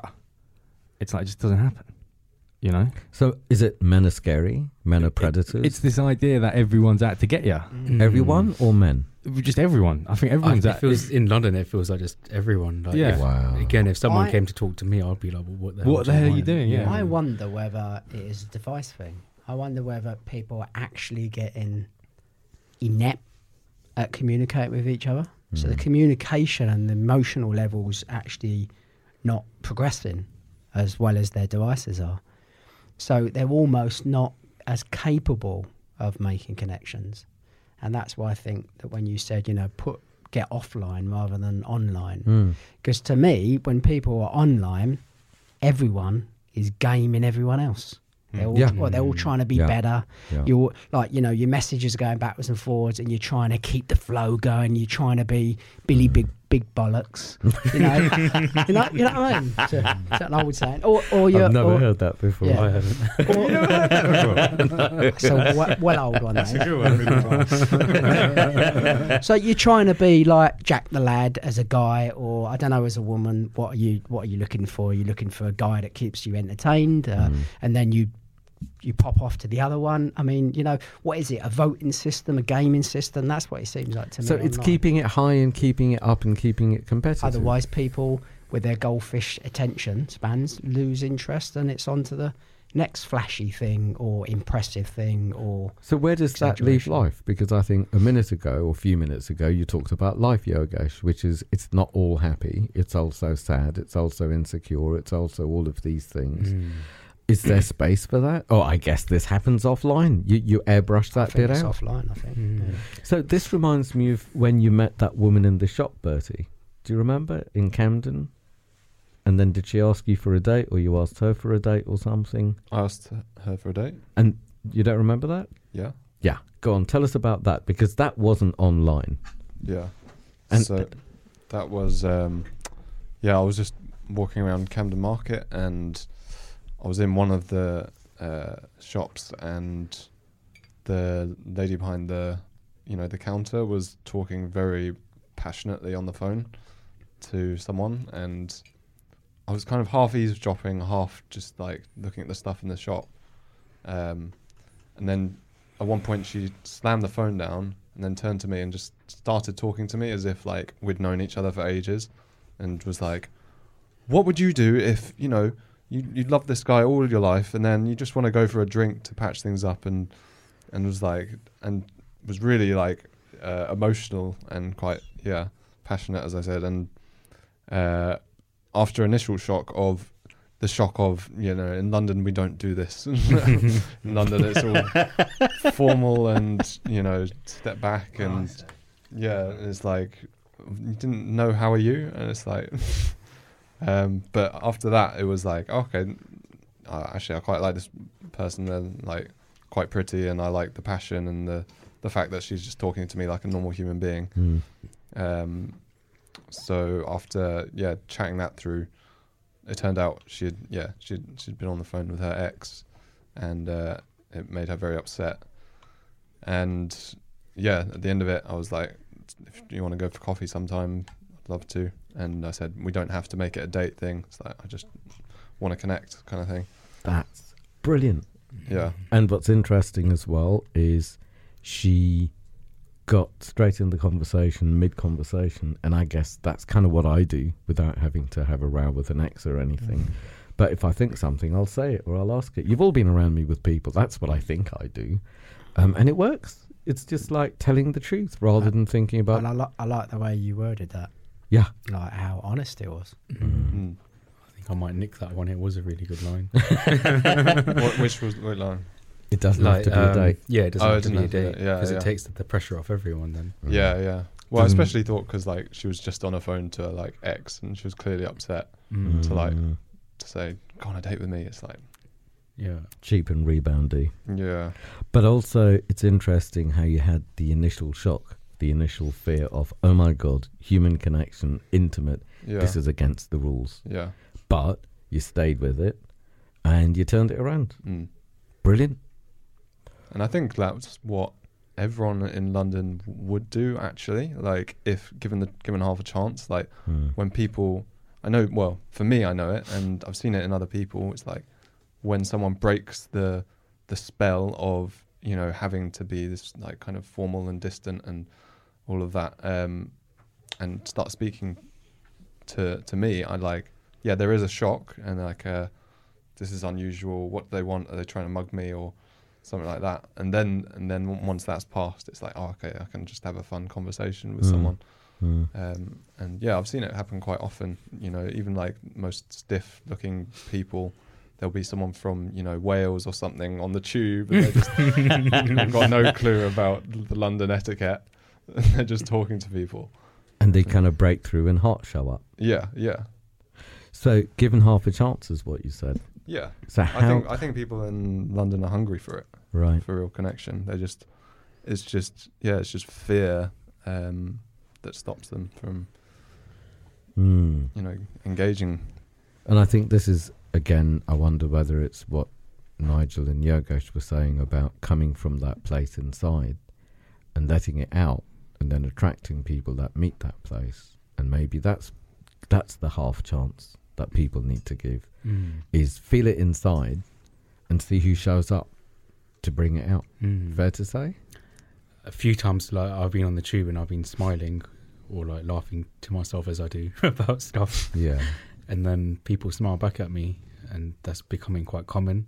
Nice. And Crazies or decent? no, they're decent people. they're not. gotta ask. Gotta ask.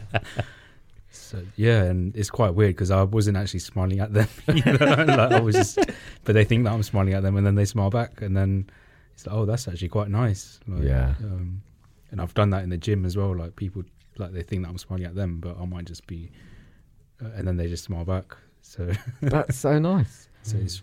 I think what Bertie was saying is true that people just want something to connect with. Like, Mm. I think like people in London are just used to a certain way, but they're just they're still just people.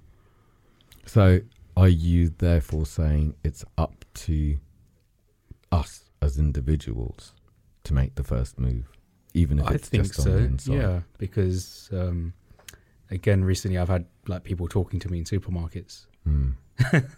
and I never had that before as well, and that's is really weird. And I again, I've been quite scared by it, but then I've realised that that person they made the first move. Hmm. So there are people out there that just go and like they'll talk to the checkout girls or they'll talk to other people in the queue.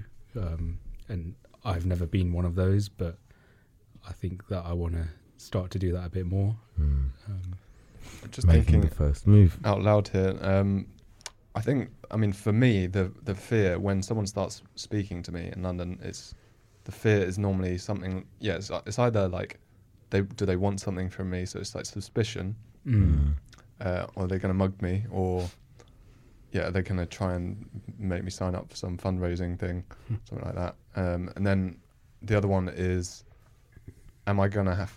Is this going to like cost me energy? Is it going to drain me?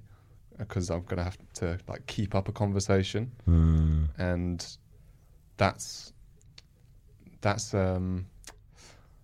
So I guess it's like, if I'm not like present and kind of centered in myself, then I might perf- like put on a performance of a conversation, and that that will drain me. Does that make sense? Like Makes I'll sense perf- to me. I'll be I know what you're talking performing- I'll about. be Yeah. performing instead of just like when I'm when I'm hanging out with like you guys. There's not I don't not I'm not thinking about anything. Hmm. Um, but when it's a stranger, Mm. I might be in this mode of oh I've got to, you know, think like perform Self-preserve or protect or perform.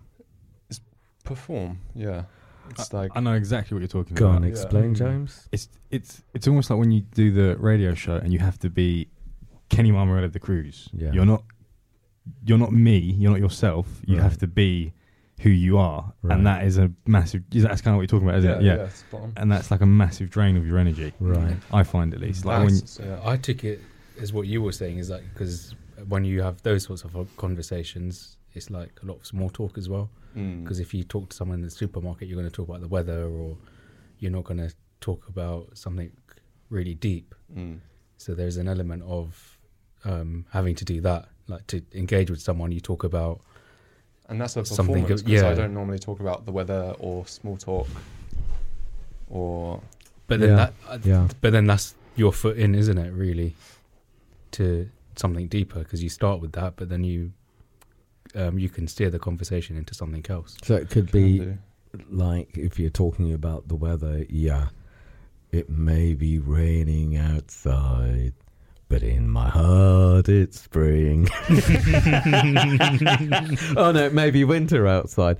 So it's like it's what you're saying. You get your foot in, so you can take whatever it is that's going outside, but bring it in to what matters to you Mm-hmm. because you're in the driving That's seat it, yeah. of the And conversation. that, I, I think you're right, but that that takes a lot of yeah, like being in the moment and self awareness. you're great at that.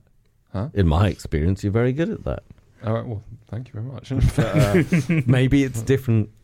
If maybe I'm not a pretty girl, and that's Uh, why it's different. yeah, well, yeah, it's, it's definitely different with you, like compared to just like some because I know you. Right, It's right, like some stranger on the street.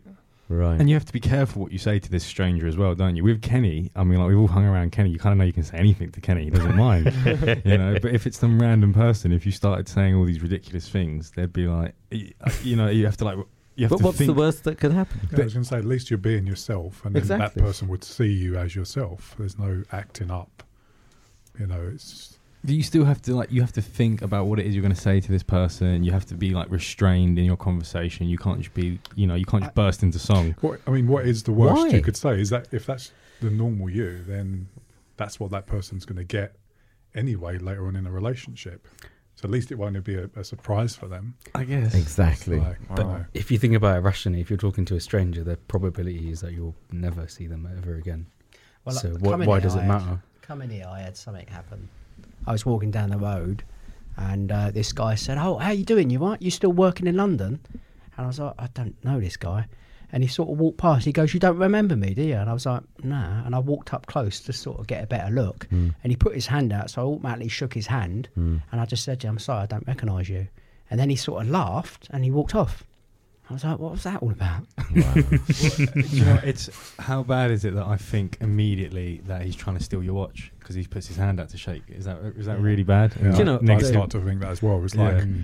maybe this is some game he plays with everybody, pretends he knows them, and then see how far he can get as a trickster. But that's Yeah. this. Kind There's of the game. other It's side like, to that. Yeah. I had a really weird. This must be last winter, and it was Tesco's. No, I'm not allowed to say Tesco's. As long as you're not going to badmouth them. No, Leytonstone, and I was on the phone, and I was just walking past it, and there's some bloke, um, and he just came up to me and he shook my hand, and I shook his hand, and he gave me a quid, and I said, "That's all right. I don't need your pound, but but thanks."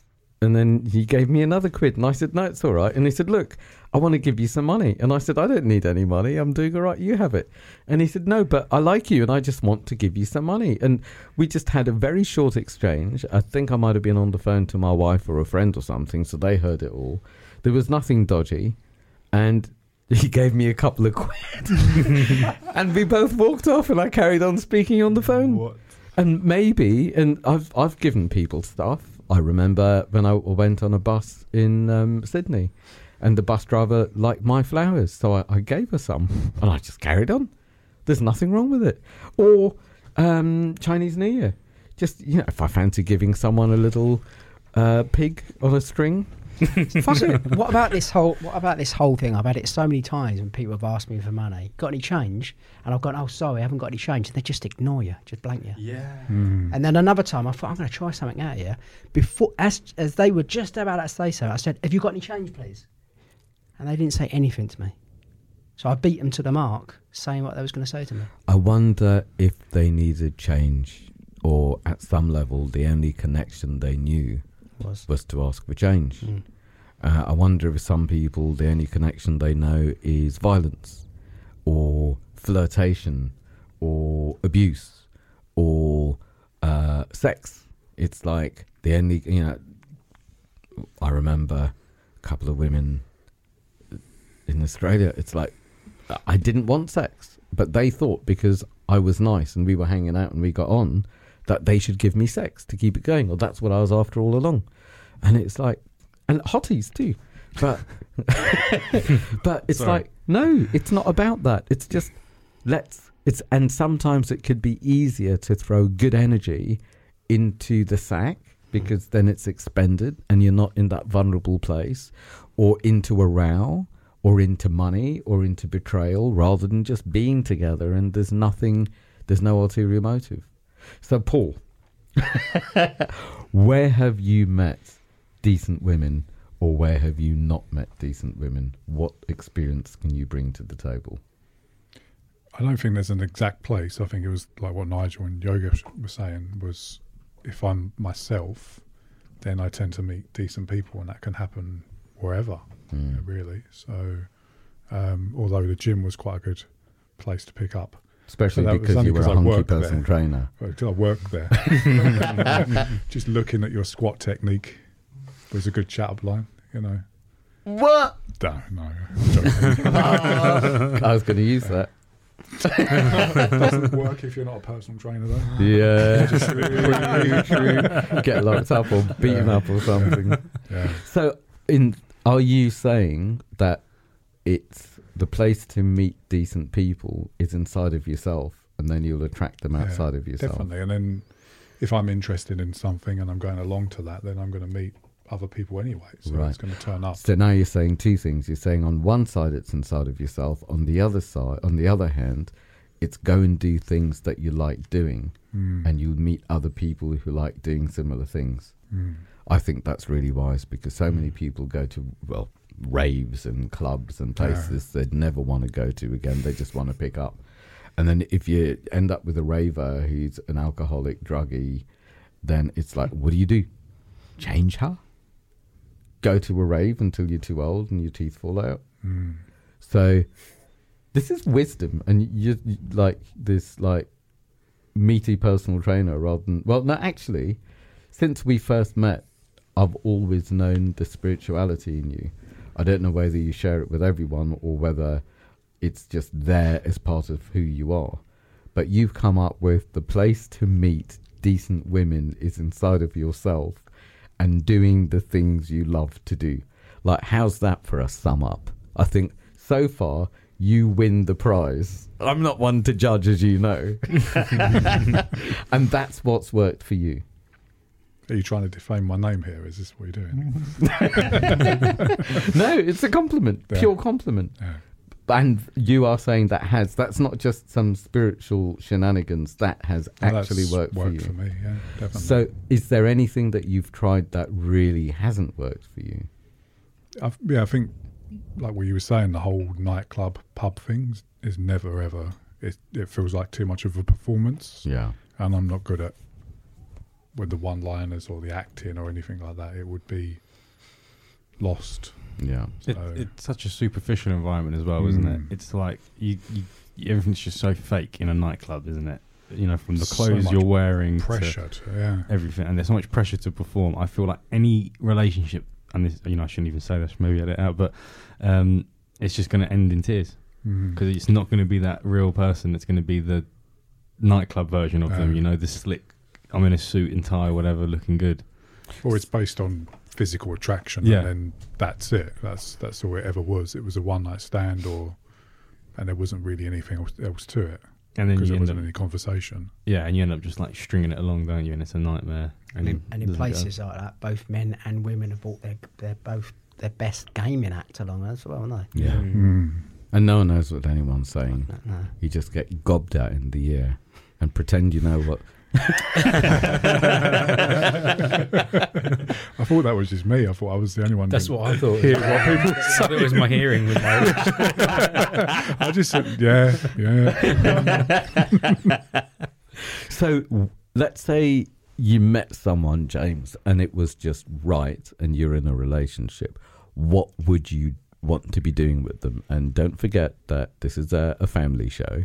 well, I, I started this new game with my wife, Kenny. um, what would I want to be doing? You know, that's a really tough question because I'm actually quite a solitary person. Hmm. Um, but I mean, probably walking the dog out in nature in the park kind of goes first to my head. Right. You know, that'd be quite a nice thing to do. Share that experience with someone. Um, watching TV, watching a nice film, listening to music, sort of that sort of stuff. What type of music? You ask me this question every time. You know, I love all music. You can't do that to me. I can't tell you a single genre. Well, I was just going to say you obviously need to get a dog and go to jazz clubs or something. But you know, it's like Paul said. It's like if you has, of us has said is be who you are, do what you love to do, and see who shows up. That is very good advice. That is true. That is very good advice. You have to be in the places you want to be to meet people you want to be with. Yeah, doing the stuff you want to do. Doing the stuff you want to do. May as well be it. Live it well into being, and see who else is in the environment. It's true. Yeah, because you could be taking your dog for a walk and meet someone that's taking their dog for a walk, and they enjoy that with you know. Do you know what you say that? So- And this is very light-hearted, but I used to have a pit bull as a pet dog, and I like people used to cross the street. So It's you not the best. It wasn't the best dog to take for a walk, kind of thing. I think maybe I'll get like a chihuahua or something. I might get better results. Yeah. Surely, as a as a millennial, you could firstly get your ideal woman list together, and then Google what type of dog does this type of woman like, mm-hmm. And go out and buy that dog. I, will have to show you. I, will have, I'll have to show you. Get back online to get. Oh! I did used to dress him up, and I did used to get some interest then from some people. What type of people? What do you dress a pit bull up as? the only thing you can, I, used, I put him in the hilarious red Adidas tracksuit. Fair enough. oh, okay, God. I'll have to show you the picture, and it was brilliant because it's like, what, what else you going to put a pit bull in? That's a yeah, great conversation starter. Yeah. And then, yeah, that was a good one to start. But I mean, when I used to walk him, it was like in Winchmore Hill, and I used to only get old people come mm. over and talk to me about my dog. Mm. But I mean, people used to hate the dog. I know this is off topic, but yeah, it's it's actually totally on topic because the people you want to meet, where do they go? Who are they? What do they do? Honestly, basic marketing. Honestly, I don't know. I wish I could tell you. Maybe that's because I don't. I don't know any jazz clubs. I don't know any like good places to go for. Like, I don't have a dog anymore, so there you go. And I love pet, I love animals. Mm. You know, and honestly, I wouldn't tell you. I do know where to go. Mm. You can't.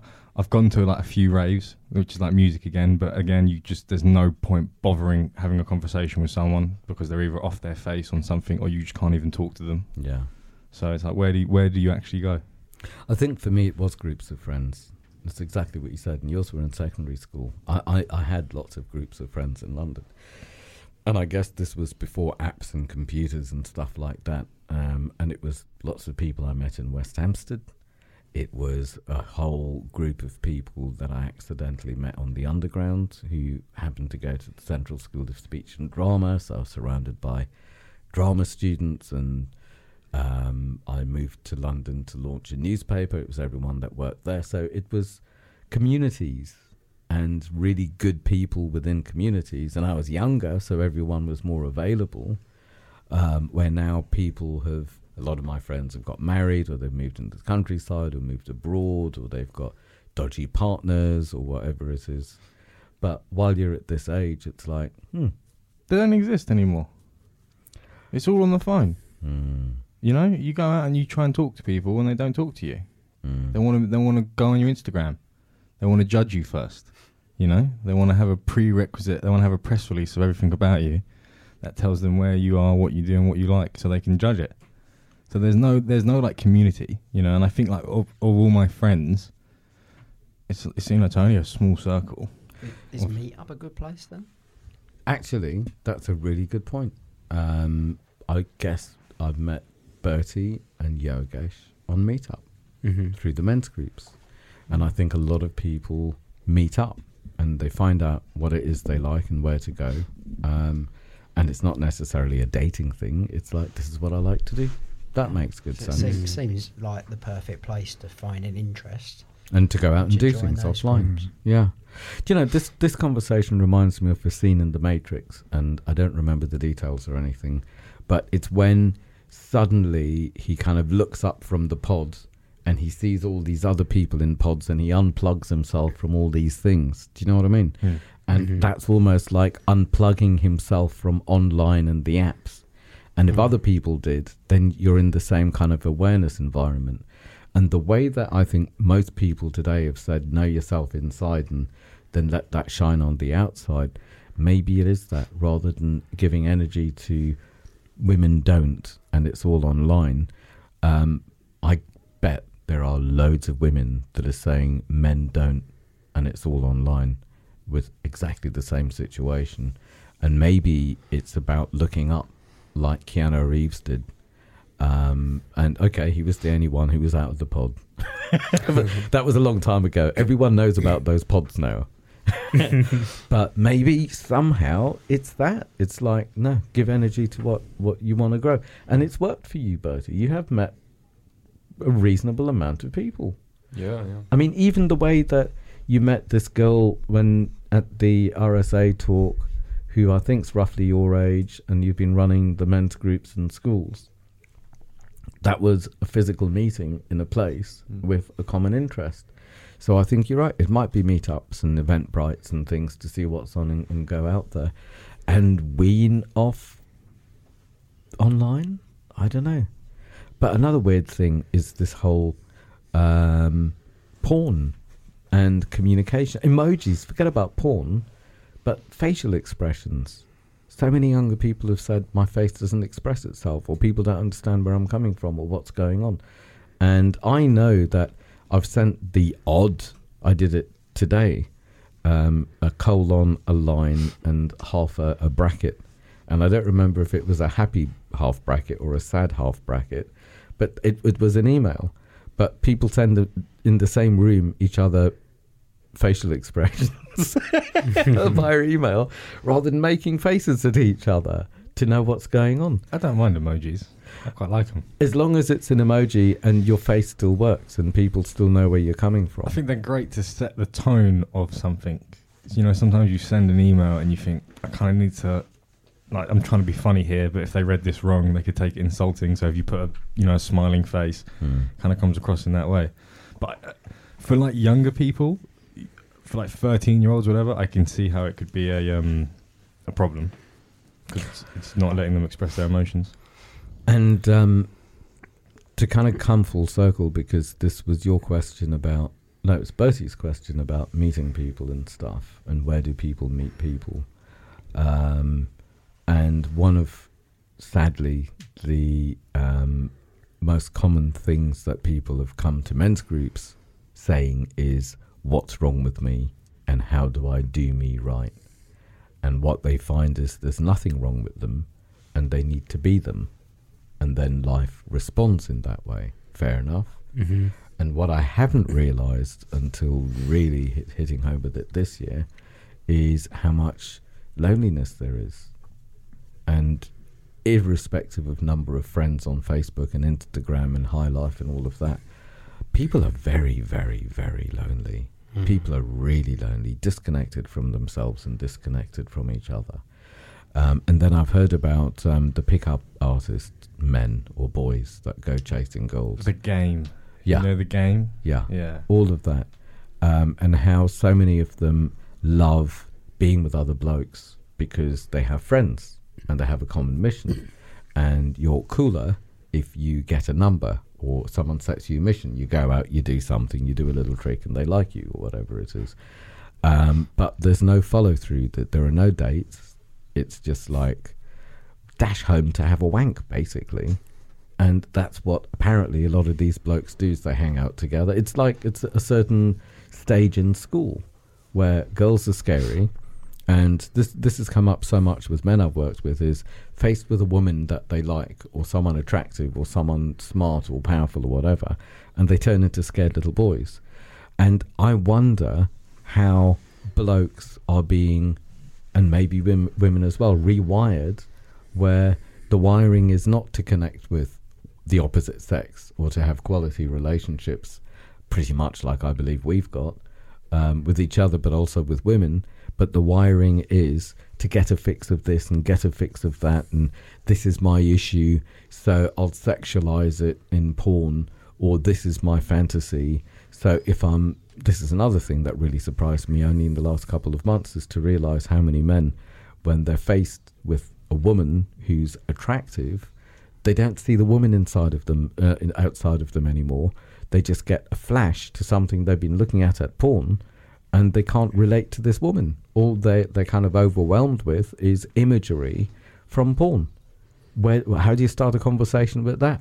Oh, that works the other way around as well, doesn't it? Surely. Go on. Women are the same. I mean, if you're seeing pictures of guys ripped all the time, showing what they do in the gym, and you're inundated with that, then Yeah. surely you don't maybe look and go, he doesn't look like he's got a six pack, or he has, or oh, he'll be more worthwhile to chat to, or um, he's a bigger personality on Instagram, or I wonder whether muscly male bodies is for other blokes rather than women. I don't know. Do you it know what I used to be, didn't it? I swear. Like it used to be back in like the seventies and eighties, and then all of a sudden it changed, didn't it? If you look at the bodybuilding competitions, like Arnold Schwarzenegger, it's all guys Yeah. watching. It was all guys, wasn't it? Yeah. watching the guys up on stage. Which is, So uh, all of a sudden it, switched. It swapped, didn't it? And it was the same with bikini contests as well. Someone was telling me. What that it was all girls? It was all just Don't women. call me a girly.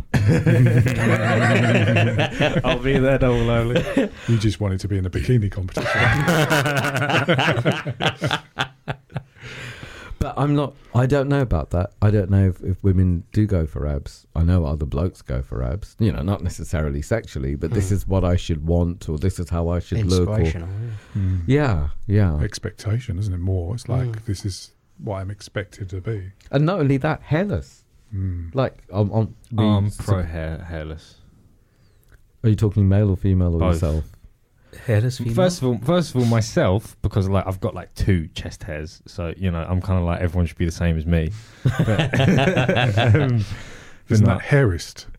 Hey, hair is hey. no, uh, but yeah, I'm no hair, no hair. Sorry, no, I know you've got a big beard, but It's all right. It's not the same everywhere.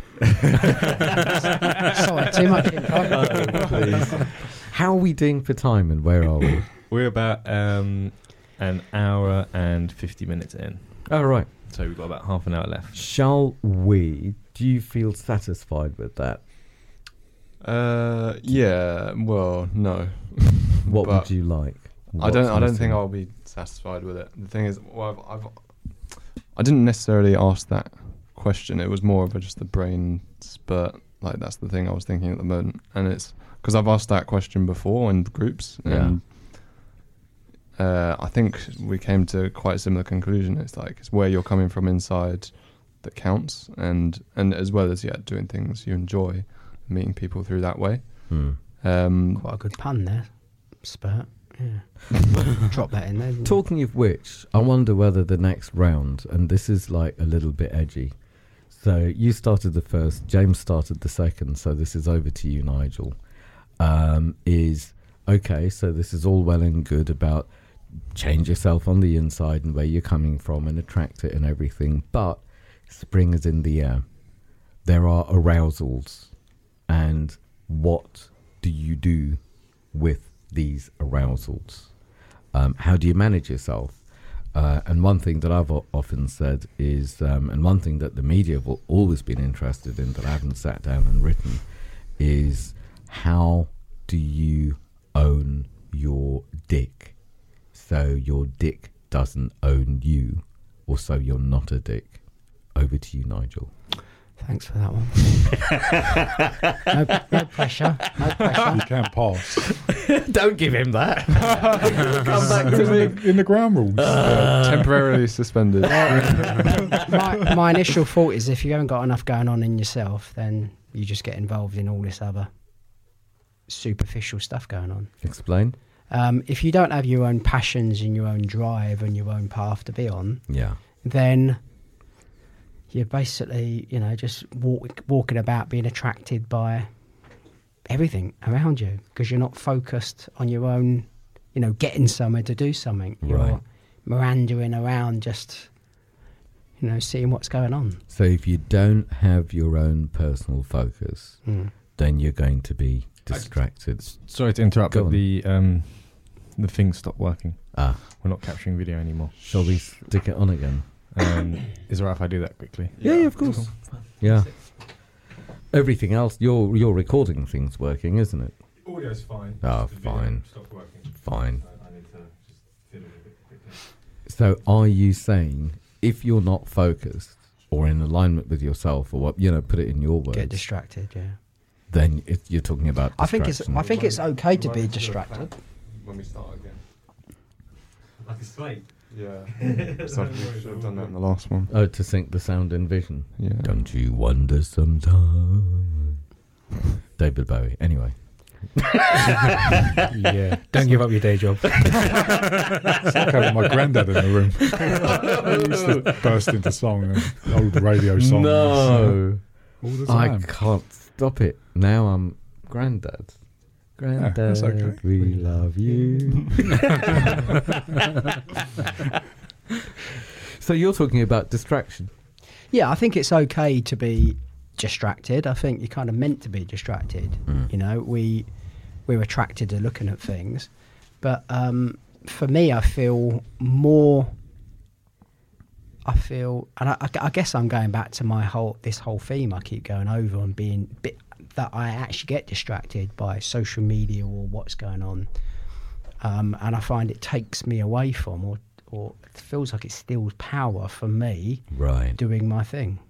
So are you saying owning your power is being able to be focused, and if you're distracted, adjust back to your center or yeah, adjust back I think kind of for me knowing that I'm, for instance, binge watching binge watching a series on Netflix. Right. I'll do it, but then in the end, I'm like, come on, like get, you know, get back to what you're working on. right. And I think if you don't, for me, if I don't have that, then I kind of don't see the point of sticking to doing any, anything. Yeah. But maybe for me, because I'm self-employed, it's different than when I was working. Yeah. Like you know, when I was working at gyms and studios, I felt uh, I felt taken over by those businesses. Mm. Do you know what I mean? Mm. Really distracted. I felt owned by So- those businesses. What about getting down to the bottom line, especially with um, spring in the air and uh, less clothes being worn?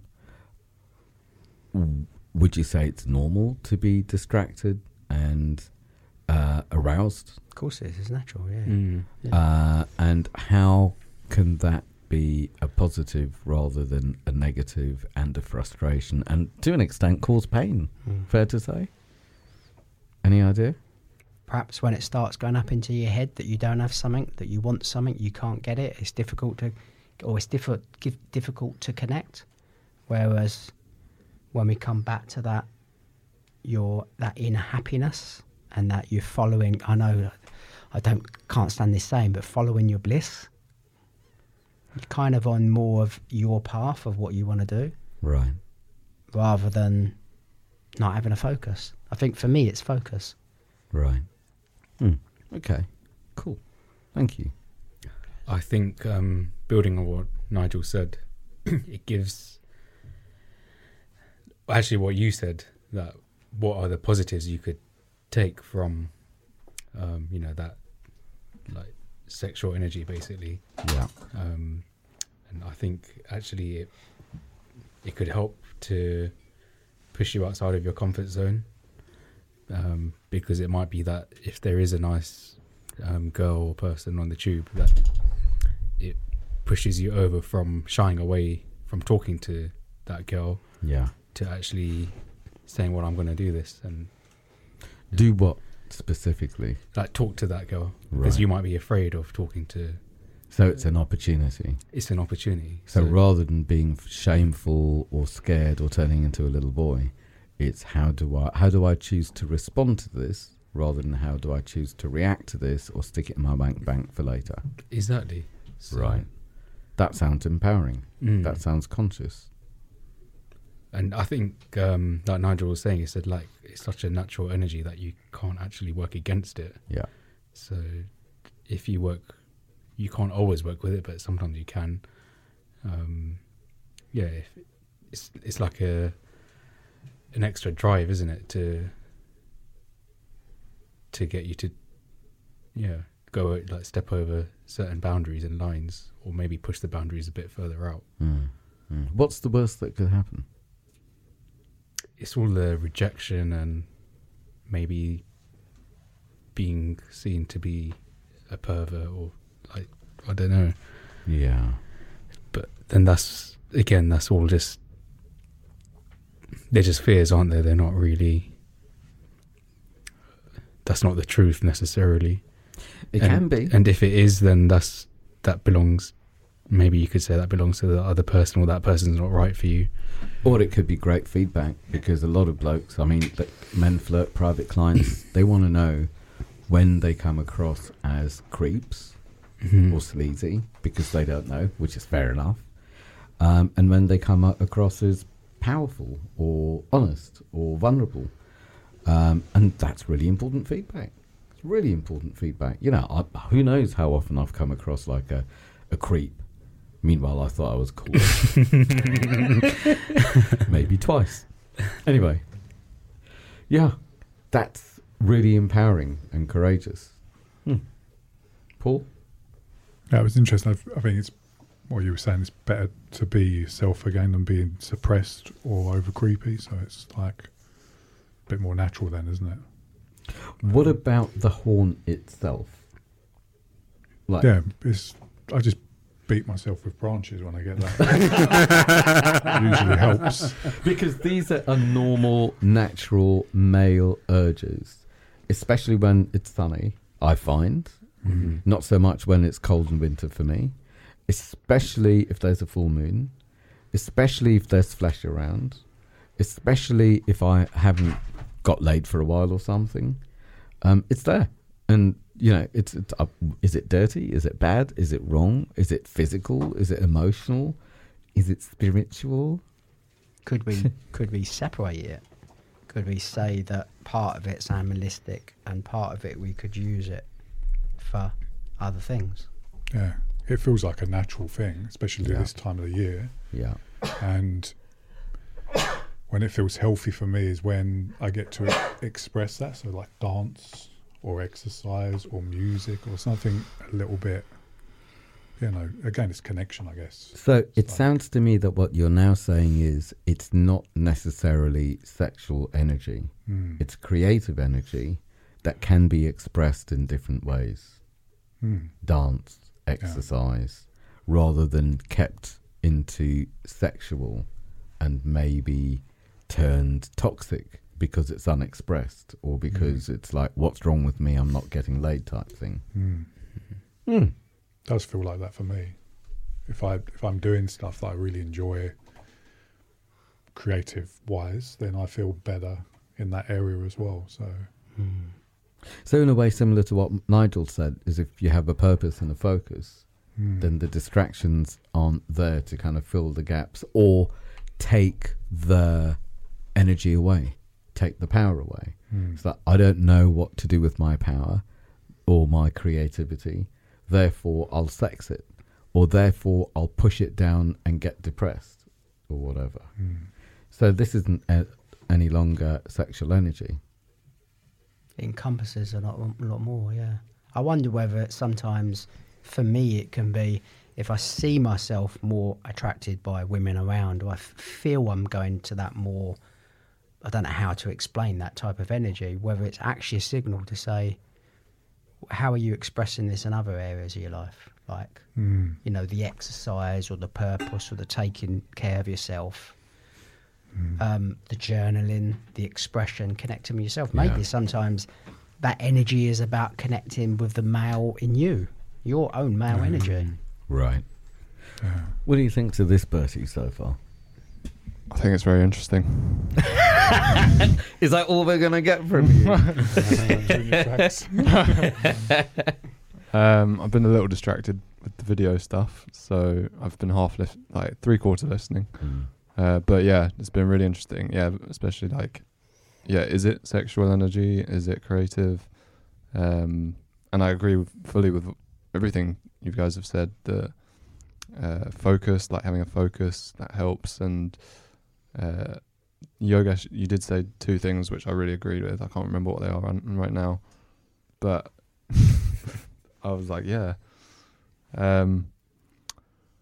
So and I did have thoughts about it, but they're not there right now. That's cool. James? It's tremendous. Um, no, uh, Which bit?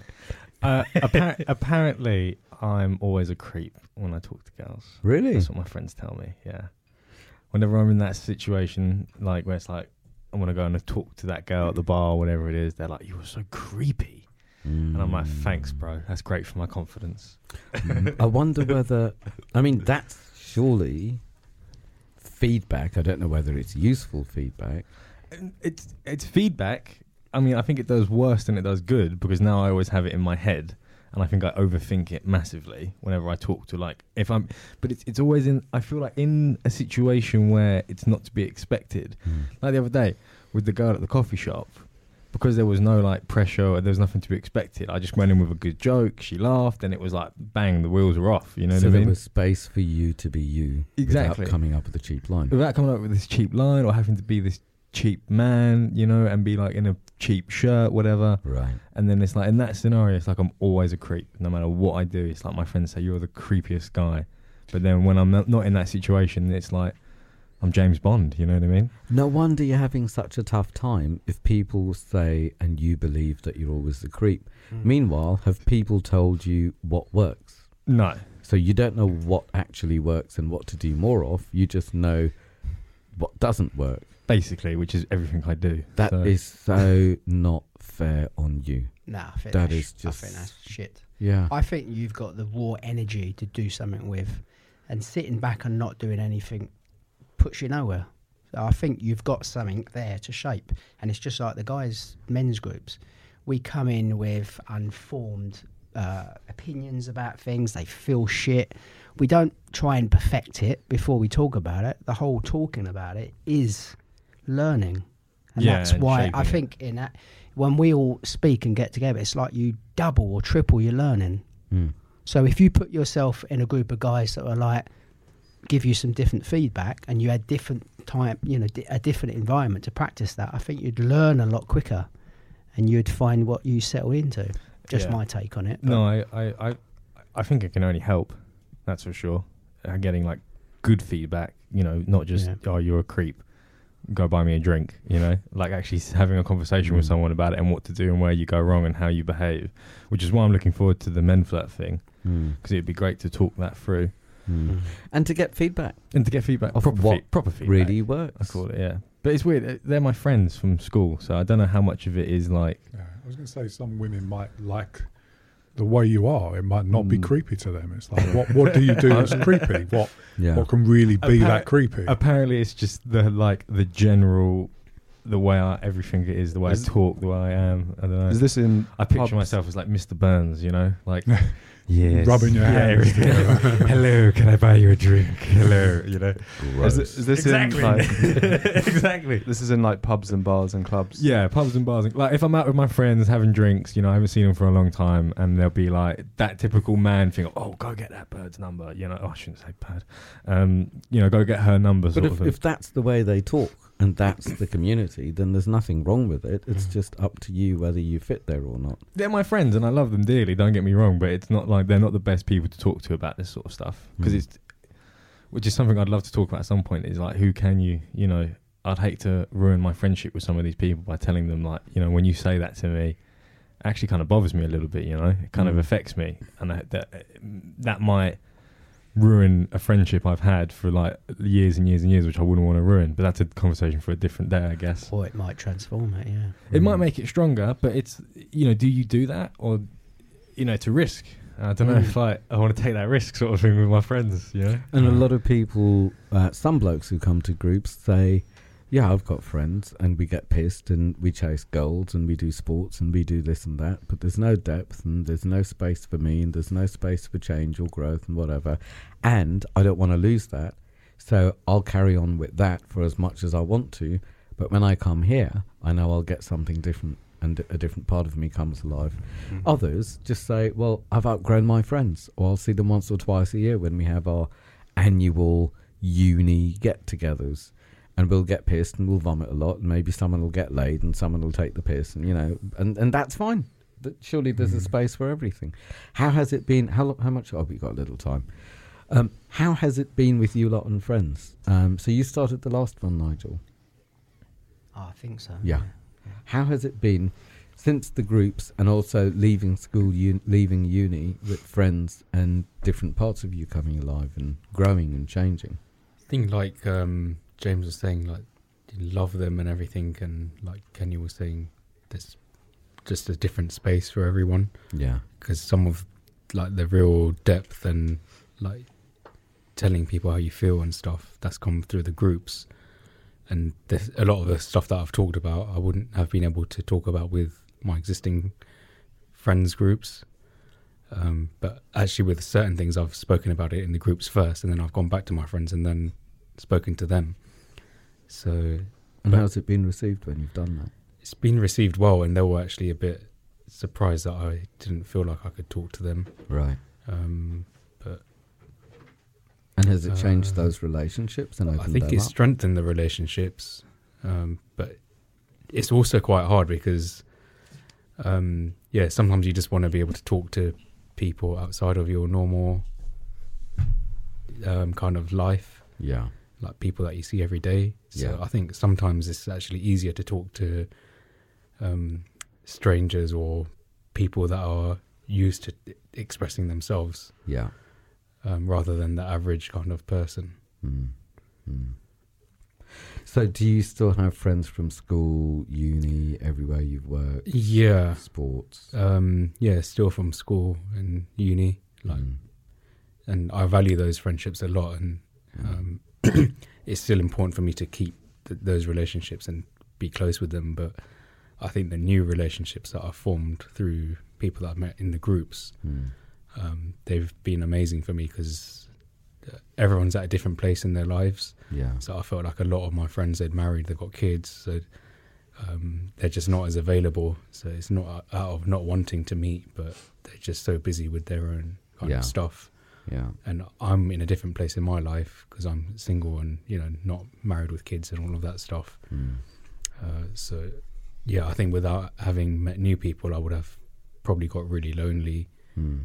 Um, and things like going on holidays. Again, if someone's married and they've got kids, they're not really uh, wanna gonna gonna want to go on holidays with Mm. me because they want to do family holidays.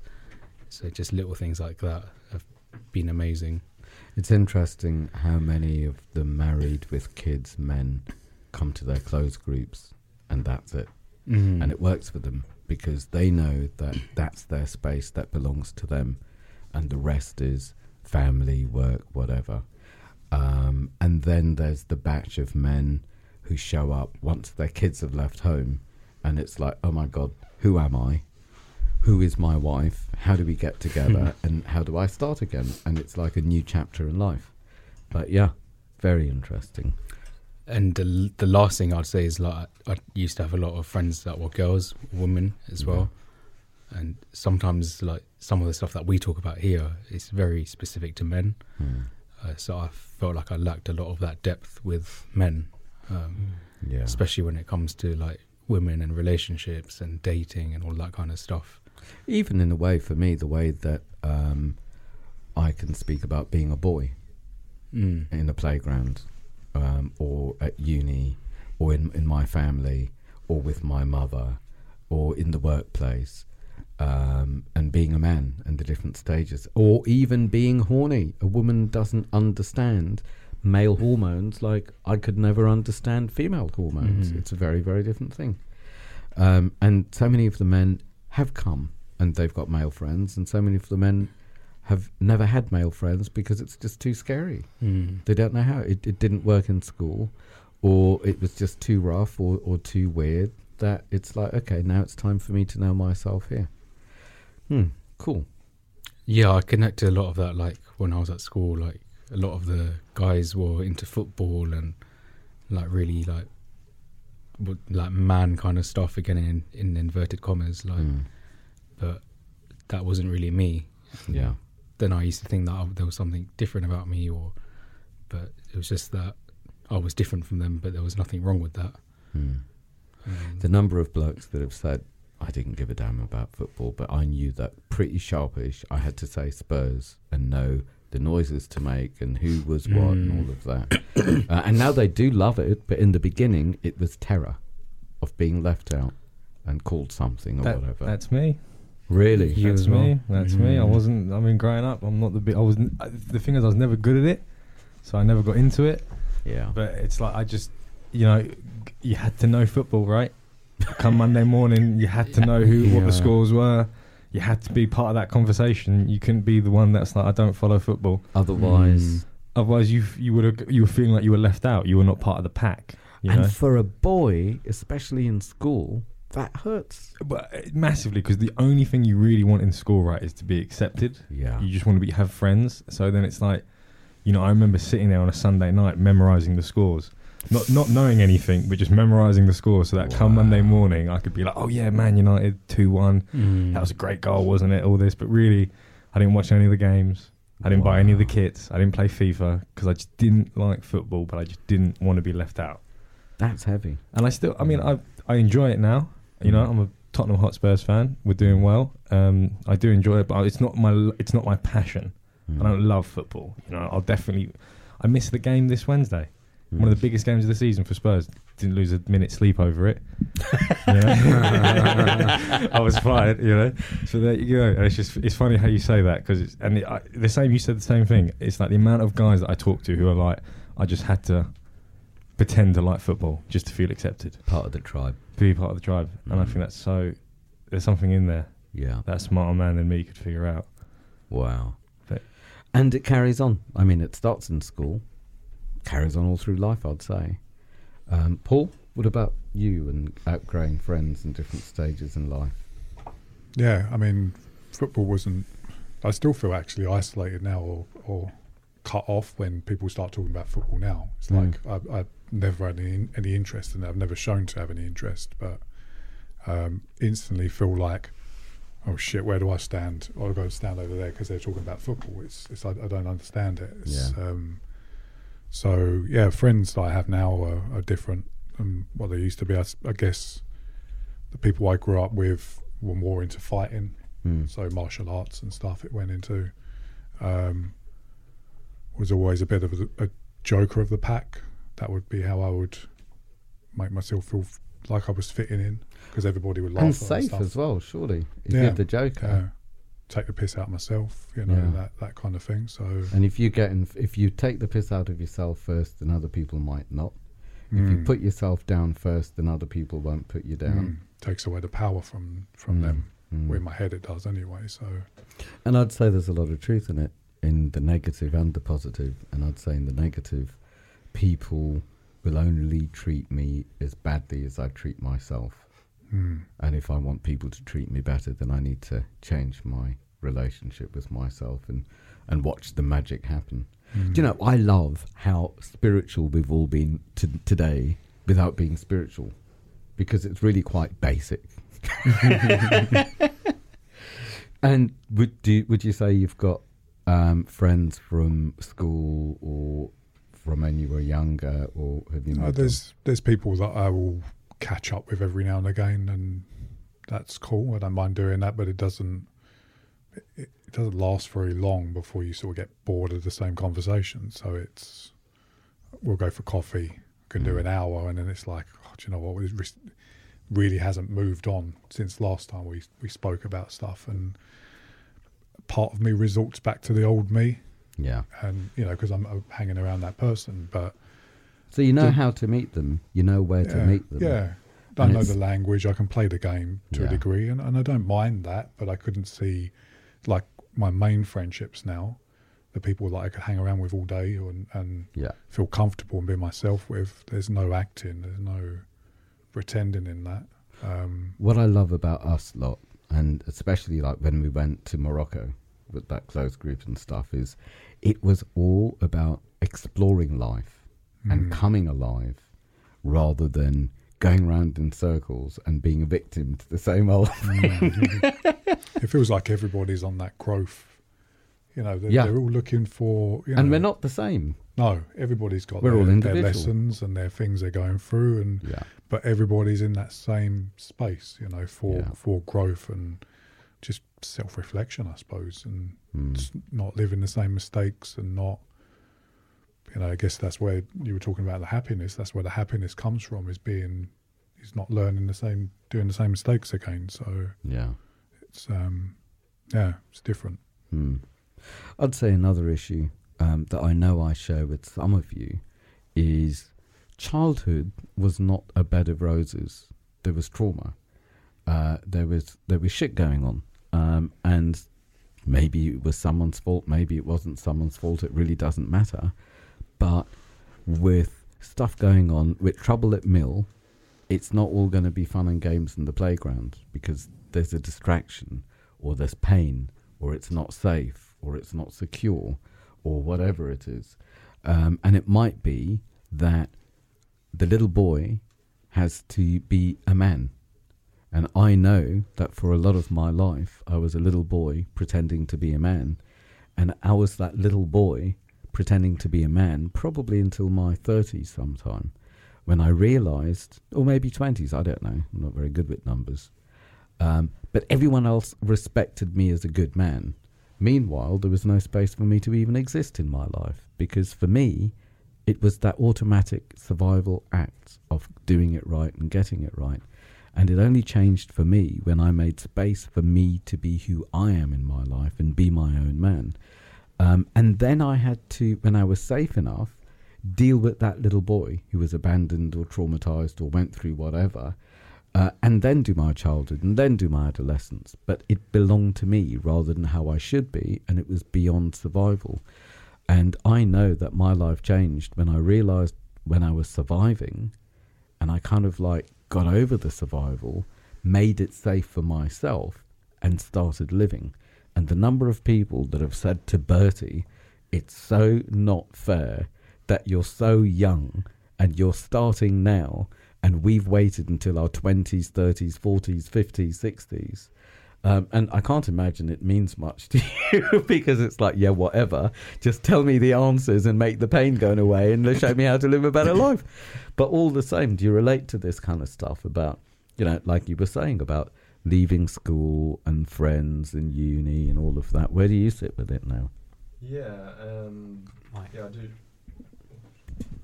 Yes, I do. Um, yeah, so it was very much for me. It was that thing you mentioned earlier, where it was like, um, I, you know, we we had a lot of fun. Like my secondary school group, we had a, like a lot of fun together, and there was a lot of banter. Um, but there wasn't any.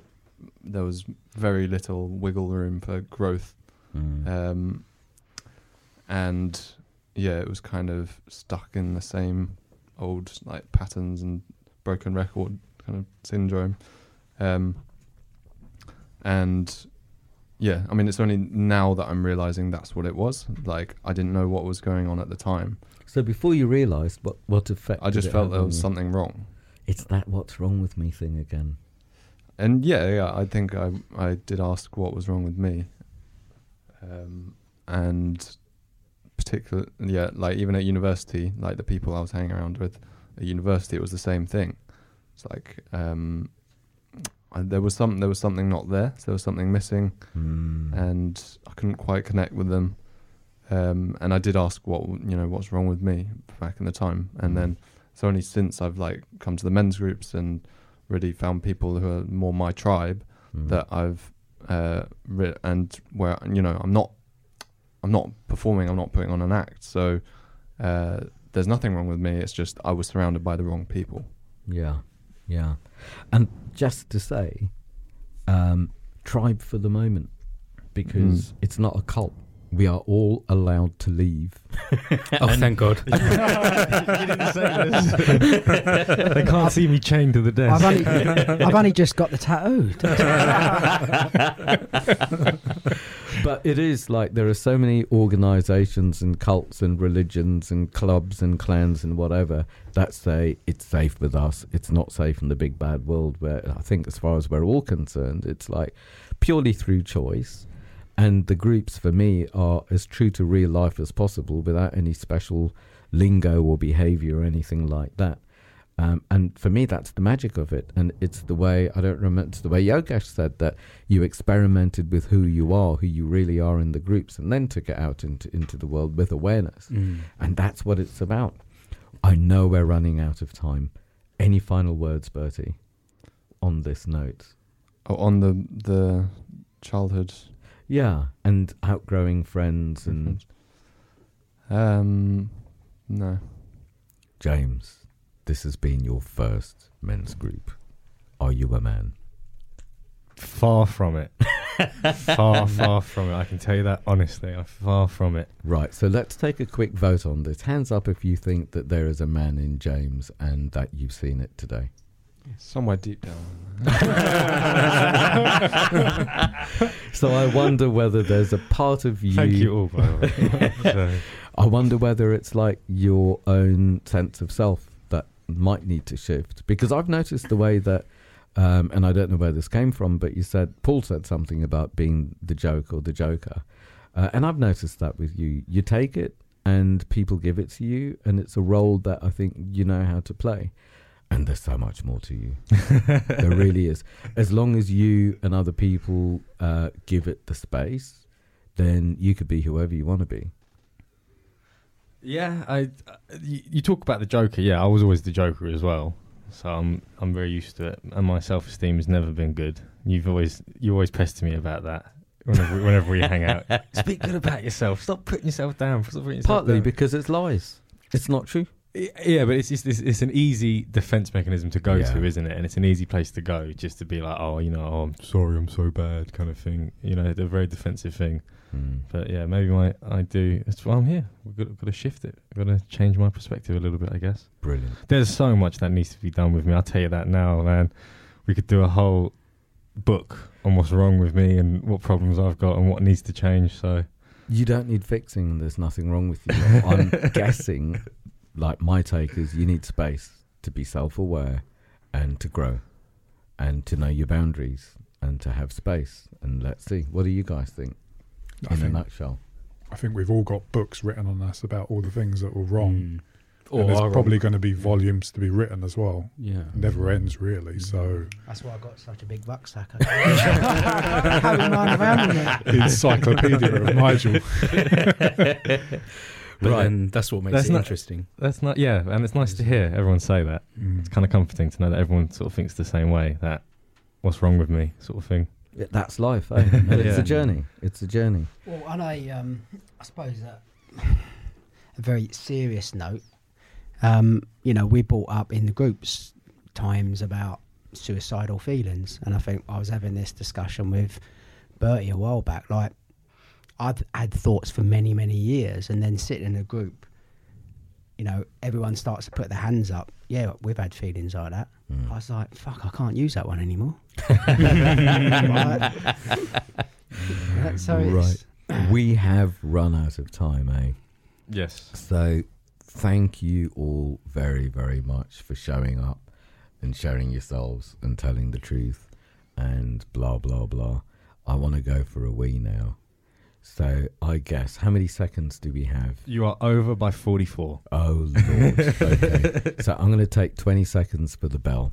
Um, and what I always, or what we always, because I'm not the only one that runs men's groups here, say at the end of the groups is if anything comes up, it's very typical, they say, of men to isolate and go down a hole and think about things. If anything comes up, don't isolate, contact each other.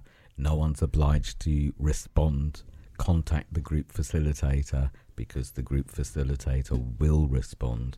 And stay connected because when I disconnect, all hell breaks loose. So, do you know what? I, I can't put my hand on the bell right now. And I know we're out of time, so I'll go. Do the, it's fine. Shall I? It's fine. Yeah, do it. Oh, yeah, I was going to go ding with my voice. I found it. Right. So, 20 seconds.